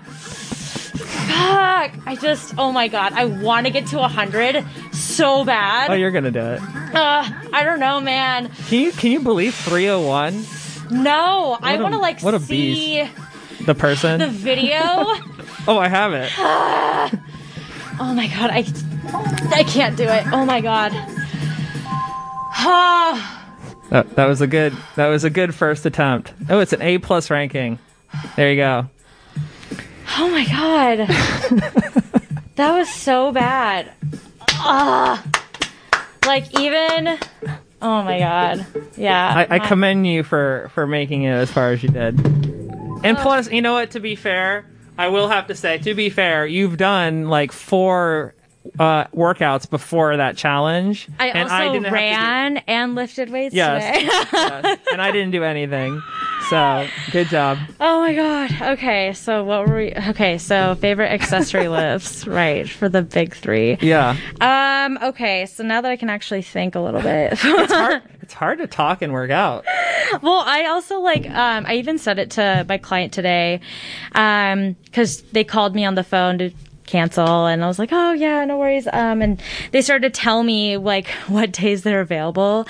And I was finishing my workout and I just said, "Hey, Tori, you gotta just just text that to me because I'm not gonna remember. and um, the truth is, like, I pretty much go brain dead when I'm like in the middle of my workout because I like push myself so hard that like my brain shuts off. But um, so, oh my god, oh, I gotta shake that out. Uh, so for squats, uh, favorite accessory lifts. Um, so. I have like favorite lifts that are like good for me, Mm-hmm. and then I have like favorite accessory lifts because I think they're fun. Okay. um, so Well, let's hear both of them. Yeah, so um, something that's like good for me, I think, is um, like pause squats. So where I'm doing like a barbell back squat, but I pause in the bottom for like three seconds, Ooh. and then I stand back up. That sounds painful. It's very painful, very difficult, but it's good for me because my weakest point in the squat is in the hole, aka the bottom of the squat. Um, another, so, but like accessory lifts that are good for squats, I would say are like split squats, like Bulgarian split squats. It's where you elevate one foot onto like a bench and then maybe you'll have like some weights maybe you won't um, and then you do like split squats and then you switch legs and do that. Um, and then for the bench press i would have to say like dumbbell incline bench press is really helpful um, for increasing your bench press because not only does it help with building your chest but it also helps with building your triceps. Um, and then it also forces you to stabilize more with your feet, which um, I think a lot of people think of the bench press as like a solely upper body lift, but it's not. The bench press is a full body exercise because it utilizes leg drive, something called leg drive, in order to push the weight up, especially in powerlifting. Leg drive is half the lift. So, I like dumbbell incline bench uh, chest press because it helps like build that tension and like that muscle memory of having your quads flexed and your legs and feet driving through the floor while you're pressing. So that's a good one. And then for deadlifts, um, I think for me, unfortunately, like deficit deadlifts and um, like soft touch deadlifts are really good for me because I'm weakest pulling the barbell off the floor. But um, I would say probably like barbell hip thrusts are like a really good accessory lift to help with your deadlift strength. So yeah. Okay. Um, more questions from social media. What are the biggest coaching differences between men and women? Whoo boy. Um, so coaching differences between men and women. I feel like, so most of my experience, I, I will say, has been coaching with women. Um, I just haven't gotten a lot of men who have inquired to work with me and that Do you can, think males tr- tend to prefer a male coach? oh yeah. It's an ego thing again. I think it's an ego thing. I also think it's kind of like I, I think it's also just maybe like an internal like, well, she can't know more than me because like That's a sexist thing. I think it's also a sexist thing. Yeah. Like, so I don't know. I'm just gonna, yeah, I think that is an aspect, but then also I think, um, I think some clients just want to work with someone who knows what it's like to be them. So, um, why, you know, a lot of women want to work with trainers who are women is they can identify with the struggles that they might encounter. So, um, differences that I've experienced with coaching men versus women is um, men take direction um, pretty well, but they're just not as communicative. So, like, if I um, give them a block of programming, um, the clients that I've had who identify as men would tell they they wouldn't really like tell me if there was a problem with the program until they're done with it. And I'm like, hmm. you could have told me the moment like you started it, like, and then I could make changes to it. That way you're not like suffering through four weeks Yeah. with this issue. Why is that? I don't know. I've I've like I've told them. So I don't know. I, I've told them to you know tell me as soon as there's an issue, um, because it, it can be changed. I don't know if it's just like a they they maybe notice it, but then they forget, and then they don't bring it up till like it's time to make a new block of programming or what. But um, that's a common trend I've noticed with my um, uh, men clients. Um, is they're just not as communicative. So I'm constantly reaching out to them to say, Hey, how are things going? Um, you know, just checking in. Yeah, I haven't had any videos from you in a while. Do you want to send me some lifting videos? Um, so, uh, that, and then with women, it really is, um, about, uh, just like building their confidence. Um, a lot of women go into lifting weights with like this idea that they're already like not good at it or they just don't think they're good at it. Whereas they probably are. Um, a lot of the women that I work with, it's, it's a lot of like, positive reinforcement and reminding them that they are doing a good job. Um, and uh, just being like a very like verbal support system for them. But they're also like way better at checking in. They're way better at telling me hey um, i by the way i, I tweaked something in my hip. Um, i don't want to be an, a, a big you know burden on you. And i'm like no no no. Thank you for telling me. Thank you for telling me and not trying to push through it for four weeks. Um, let's work around it. Let me make some changes to your program. And that's really helpful. This is an interesting topic because it really branches outside of exercise and gets down to like why are women better at communicating than men or more open to communicating than men in general? Mm-hmm. And i wonder it's it's like is that a nature or a nurture thing? I don't know. It's know strange. either. Yeah. you know? But it's it's interesting that those are some of the differences that you've noticed. Um, what about pro- programming differences between men and women in strength athletes? I don't Yeah. what does that mean? So um, what that what that question is getting at is, um, you know, when coaches um, put together like a workout routine for a client, um, especially like a strength athlete, there's usually like a plan that's laid out for in the future. It's not just like, hey, here's today's workout. Um, and then the next day, client says, Hey, I'm ready to work out. Okay, here's today's workout. It's nothing off the fly. It's all like pre-planned and programmed Oh, okay. in a way where we're either progressing the weights or the volume in a way that pushes their body and progresses them towards more strength. So, um, there's ways to do this. It's either by changing the amount of weight that they're lifting, changing the number of sets that they do, or the number of reps per set that they do. Um, so, with those factors in mind, you can really um, change and um, play with the program that they're doing in order to progress that client. And so, what they mean by programming considerations is when I'm setting up a four week block of program of uh, workouts for a client, how does that differ between my uh, clients who are men and I my see. clients who are women?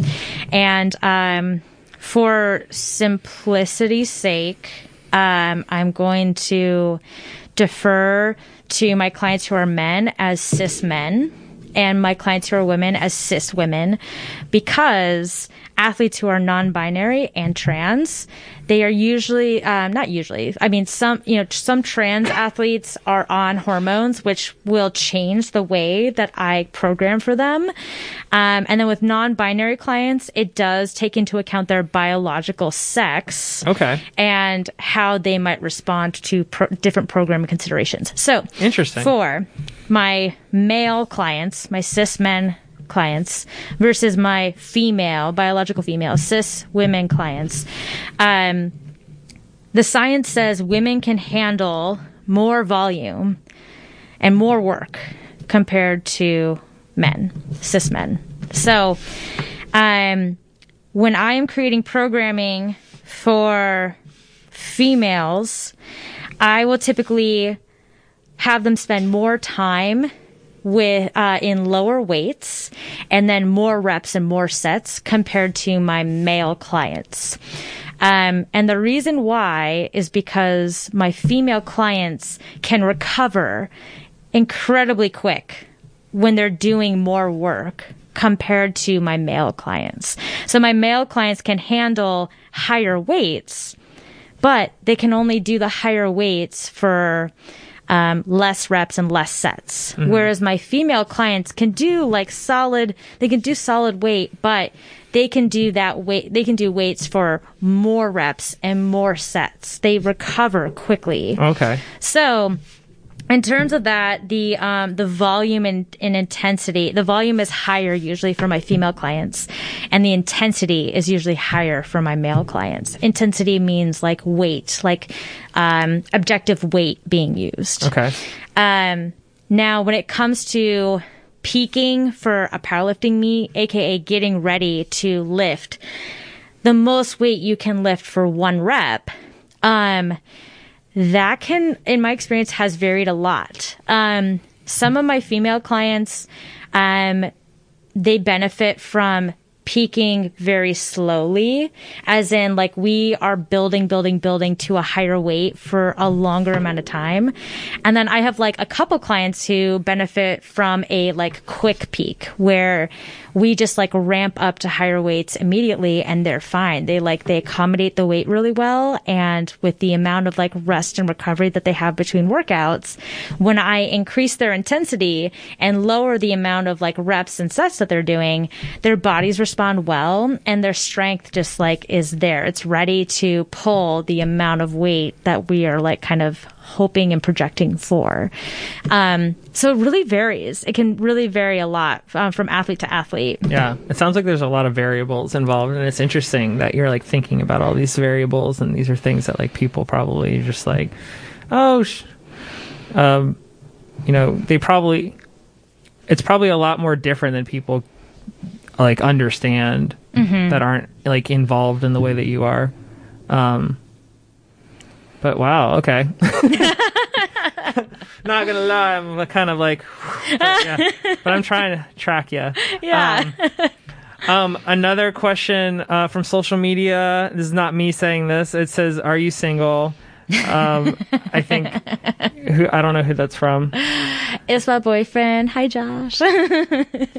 So I guess that answers that. Um, next question: oh, What is the best way to incorporate vegetables for someone who hates vegetables?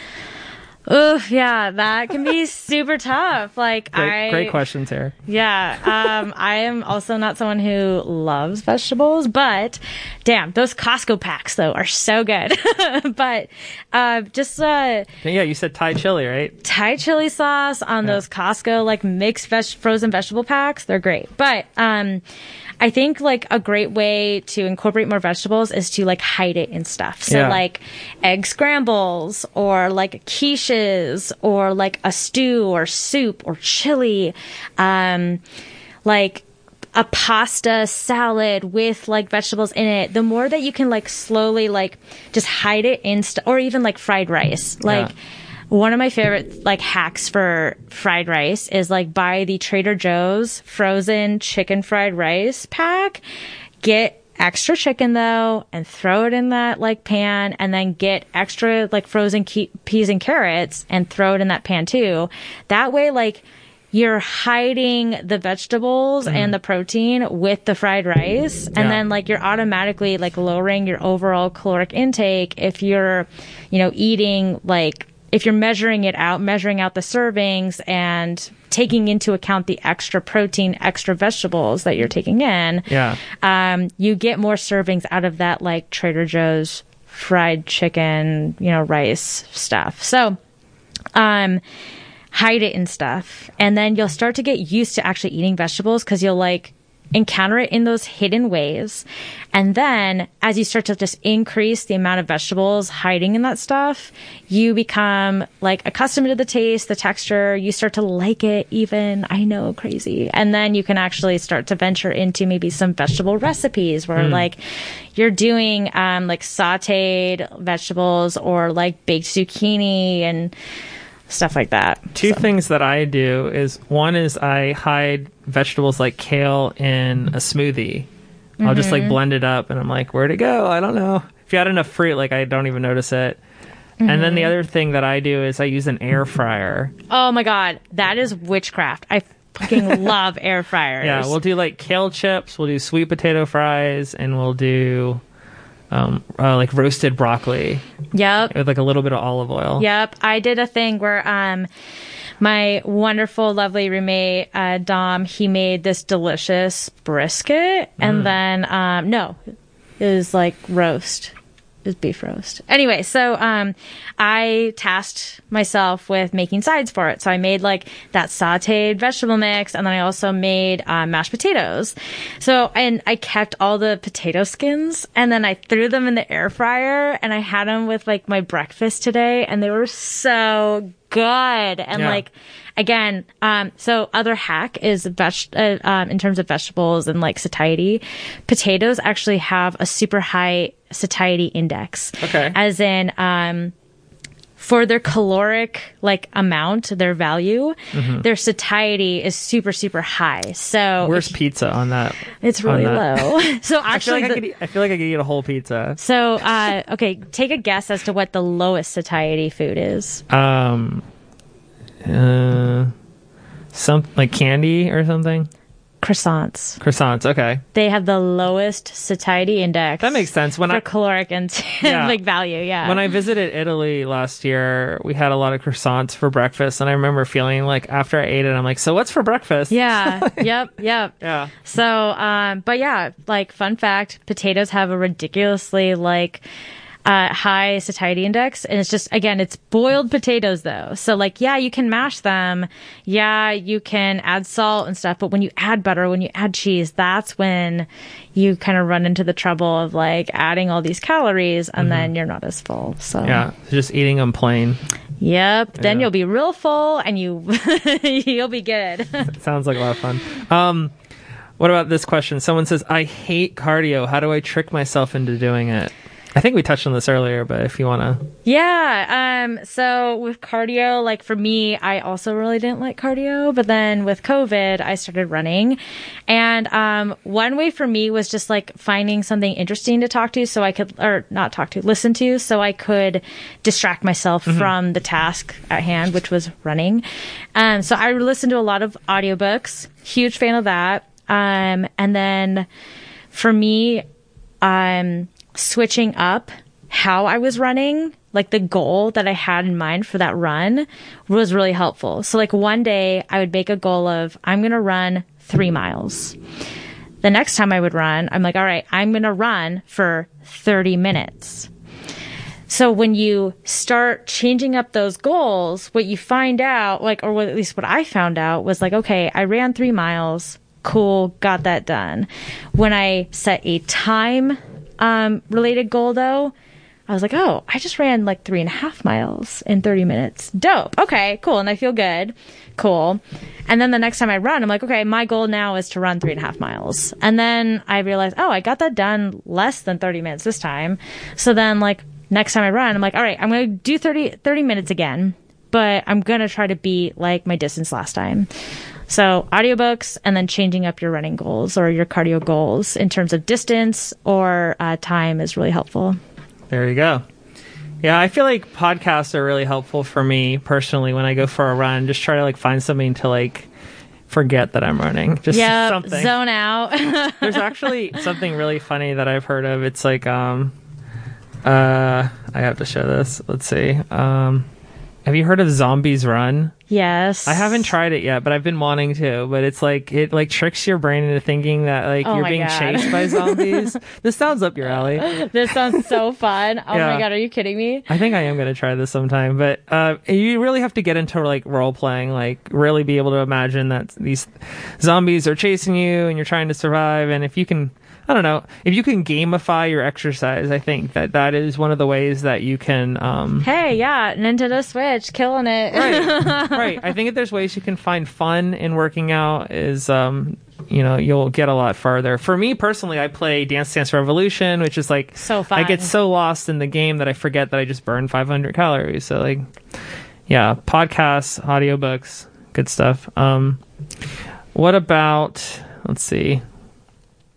Um, do do do. Favorite favorite protein powder. oh god. So I actually uh, don't really drink protein powder anymore. Oh, so I Why is that? Well, I just so I think everyone kind of goes through these phases in terms of like their fitness journey, and maybe like it's just me and some of my friends, but um, you know, when I was like super into nutrition and like super into trying to like titrate my like fitness journey and get serious about it, like I I like would always buy the the newest, hottest protein bar. And I'm like, oh, Quest Nutrition, they have a new protein bar out. I gotta be the first to try it. And like, uh, same with like um, other brands. I guess like uh, you know, Muscle Egg. They have like this liquid egg white jug that you can buy, and it comes in different flavors, like birthday cake and like cinnamon roll. I don't Cinnamon roll. shit like that yeah. so like there's all these supplements on the market and i feel like for you know a brief period in time you know like four years i don't know uh you know i wanted to like i was super into like uh i had like a protein bar drawer that like and then like me and my friends would like we'd flex on each other with like oh what protein bars do you have in your drawer and stuff and like uh you know like i don't know it's just like a weird thing to like become obsessed about Uh-huh. and so once like Everyone's got something, I guess. yeah, you Yeah. gotta like find some kind of like weird thing about the thing that you're doing to like I don't know separate yourself. But for so for me, I went through that phase and I just like don't drink whey protein anymore. I like food. I like I like real food. Mm-hmm. I don't want to waste my calories on a fucking disgusting, overly sweet, chalky ass protein shake Yeah. when I could have grilled chicken and barbecue sauce yeah. or Because you're missing out on the the experience of eating. yeah, Yeah. I like. F- I, I think something that like I don't like about the fitness industry, and I think you touched on it earlier, is like this idea that like food is fuel, and like no, it's not fuel. There's like a lot of like emotional and cultural ties to food, mm-hmm. and like experiencing food. Yeah. So like another hack for losing weight is get rid of all the junk in your pantry and when you really want a cinnamon roll, go to your favorite bakery where it's freshly made and have that goddamn cinnamon roll when it's fresh and hot and delicious, right? Don't go to Costco, don't like buy like something at Safeway. Like have a really good cinnamon roll that was like, you know, made by your mom, made at like your favorite bakery, whatever and then really enjoy it because then you get like a lot of satisfaction out of it. And then also it's not in your pantry. It's something that like is an experience. And then you had your cinnamon roll. You you're good You got it out of your system. got it out of your system. Yeah. and then you can go back to like you know eating however you're trying to eat This makes me think of one of my favorite movies, The Matrix, and they had there's this scene in this movie where they're eating tasty wheat. It's this like what it's this i haven't like, seen the matrix in forever and Oh. josh was actually giving me crap about it Oh, earlier it's it's my favorite movie. So there's the stuff that they're eating, and they're like, "Oh, it's it's everything the body needs." And I was like really depressed about watching that scene when I was younger because I was like, "Oh my god, the future! They're not going to care at all Oh, about no, like, yeah, fuck what that. we eat. It's just going to be about what it does." And I'm like, "Uh, No. But I miss I'd I'd miss pizza and nachos and yeah well and then also like the experience of like Man, I just want to like, I want to sit with my wife on the couch and like have Yeah. our baby and our dogs and watch a movie and just like that that that memory, that experience of like being at home with your loved ones and.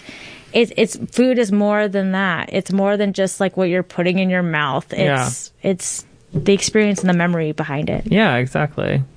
And the smell and the taste and the people you have it with and Yeah. like, the cultural significance. And, Yeah. So I hate I hate that the fitness industry tries to push that narrative of like, no, no, no, like you just you just got to choose. You got to make the right choice. And I, I I also really don't like that narrative that like they try to push with like people who are trying to lose weight is um oh they're just they're lazy or they have no self control. It's like no, like bro, like have you had poutine? It's fucking delicious. But also, like, I have this great memory of the first time I had it with my boyfriend and we were at this bar and like, I just, you know, there's a lot of like emotional tie to food. And I think it's really like naive to ignore that. So, as a personal uh, follow up question, my understanding though is I see people consuming protein powder like in the gym, like right after they work out. And I would imagine if you came in there with like a chicken breast and started eating it right after you were Be a working out, weird. you'd be a little. But is there any science behind like consuming your protein like right after you work out? Like, is that necessary, or can you wait until you get home to? Is it yeah. a big, is it a big so, deal? Yeah. So, um, it's called like the anabolic window. You don't want to miss the anabolic window, bro. How and much? like, how much does that matter? So, uh, oh man, do we have a like a whiteboard? but like, so in terms of like the pyramid of like significance, I'm trying to make sure it's like a pyramid. There we go, pyramid of significance. Um, the found one of the foundational um things you need to get right first is your sleep. So many of us don't sleep enough. So many of us don't rest enough, and then so many of us don't get good sleep whether we're tossing and turning, we're waking up in the middle of the night, use the restroom, whatever. Um, I actually like uh, with my medical job, I had a patient who um, told me that he um, he he gets up in the middle of the night several times to like either sleep on the recliner and then come back to bed, go back to the recliner. I'm like, that's crazy, man. You're not getting good sleep then. Anyway, so get your sleep locked down. Like sleep is really essential to um, your ability to burn calories, lose fat, and then also perform in the gym and perform in everyday activities. Right? And as somebody who has a baby that doesn't sleep, it also is so the sorry. it has the ability to like not uh sleep has the ability to make you feel a little uh less insane. yeah no like if you're being woken up several times a night by your baby like like i get it babies are gonna baby but Baby's got a baby. the baby's gonna baby. But like if you're not getting good quality sleep you're not going to operate as well Yeah. like and you're not going to burn as many calories. You're not going to put as much energy and effort into your workouts. Um and then you're also not going to maybe put as much energy and effort into cooking or like preparing good wholesome diverse meals. It all kind of carries over. See it's yeah. So like you have sleep as like a big foundation. And then on top of that, um, I'm trying to think like I think after that would probably be just like plain nutrition, making sure you're getting enough protein, fiber, um, and getting a diverse amount of like vegetables. So you're getting your micronutrients, your vitamins and minerals. Um, then after that, some kind of activity. And then after that would probably be like consistency of that activity. So like, yes, maybe you're moving and you're working out a couple times a week, but ensuring that you're like pushing yourself and you're like progressing in that activity. So you're not doing the same thing over and over and over again because it is going to get easier as you do the same thing. Like you can't expect results if you're still doing a, you know, 10 minute mile uh, for two miles. Like you can't expect your body to progress if you're just doing the exact same thing. So are you talking about increasing the speed or increasing the distance or what? both. If we're talking about Um, running. I mean, if you're talking about running, both. Um, Or changing up your route in general so it doesn't look the same? no, just uh, increasing the, the, the difficulty, Yeah. the speed, the distance. Um, because uh, I'm trying to, I'm blanking on his name, but um, it was like an old Greek mythology story where this guy was climbing this mountain and um, he would carry his calf up the top of the mountain. And it's actually a really good example of progressive overload as a way to continue progressing. Um, and in, in terms of like your fitness goals, Is it this guy? Milo. I like I honestly cannot remember, but he he, he carries his calf to the top of the mountain. And as he as his cat as his cow ages, see there it is. The the like black and gray. Yep. That's the one. Okay. So he had he What carried a beast. yeah. So if you go to the other picture down below the cartoon, no, go back, Yeah. and then it's down. Yep, that one. As his cow grows bigger, the load, so you know, the amount of effort and work done in order to carry his cow to the top of the mountain, he gets stronger. Oh. So same thing applies would be, you know, to running. You have to like you have to push yourself in some way, whether it's distance, speed, whatever. Um Can you imagine carrying uh, a cow that big? no. Absolutely is that a not. bull? I think it's a bull. I think it's a bull. Yeah. heck no. Hard pass. Whoa. Um but uh yeah. weird tangent uh with cows. But um Yeah, I love that this question began by asking you, what is your favorite uh, protein powder? yeah. And yeah. that's where we ended up. this is where we ended up talking about carrying bulls. And on that note, what's your uh, what's your favorite beer? that's your, that's the final question. Oh man, final question, favorite beer. Yeah. Um Anchorage Brewing. They have a really good um pastry, imperial pastry stout called Blessed. So if any of y'all are listening, if you want to sell me your bottle or trade for it, I message me because I, I need another bottle. I need I need another bottle.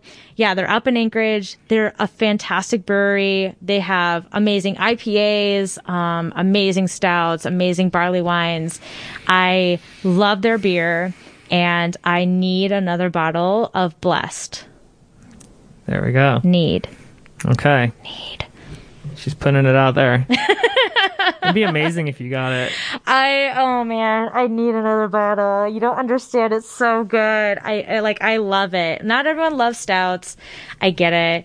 Not everyone loves um, you know, really strong and sweet stouts, but that's my jam. Well, Sarah, I want to thank you for being on the show. Um, we talked about a lot, and uh, I think that a lot of this information will be uh, really helpful to all the people out there trying to lose their COVID 19. And uh, um, if, if any of you uh, that are out there are interested in fitness or nutrition coaching, you can check out Sarah's uh, website, strengthandscience.com and if they if you are interested in a workout a workout program you can uh, send her a message on her instagram. It is sarah c. Moorman. Uh, so yeah ch- uh, give her give her a search.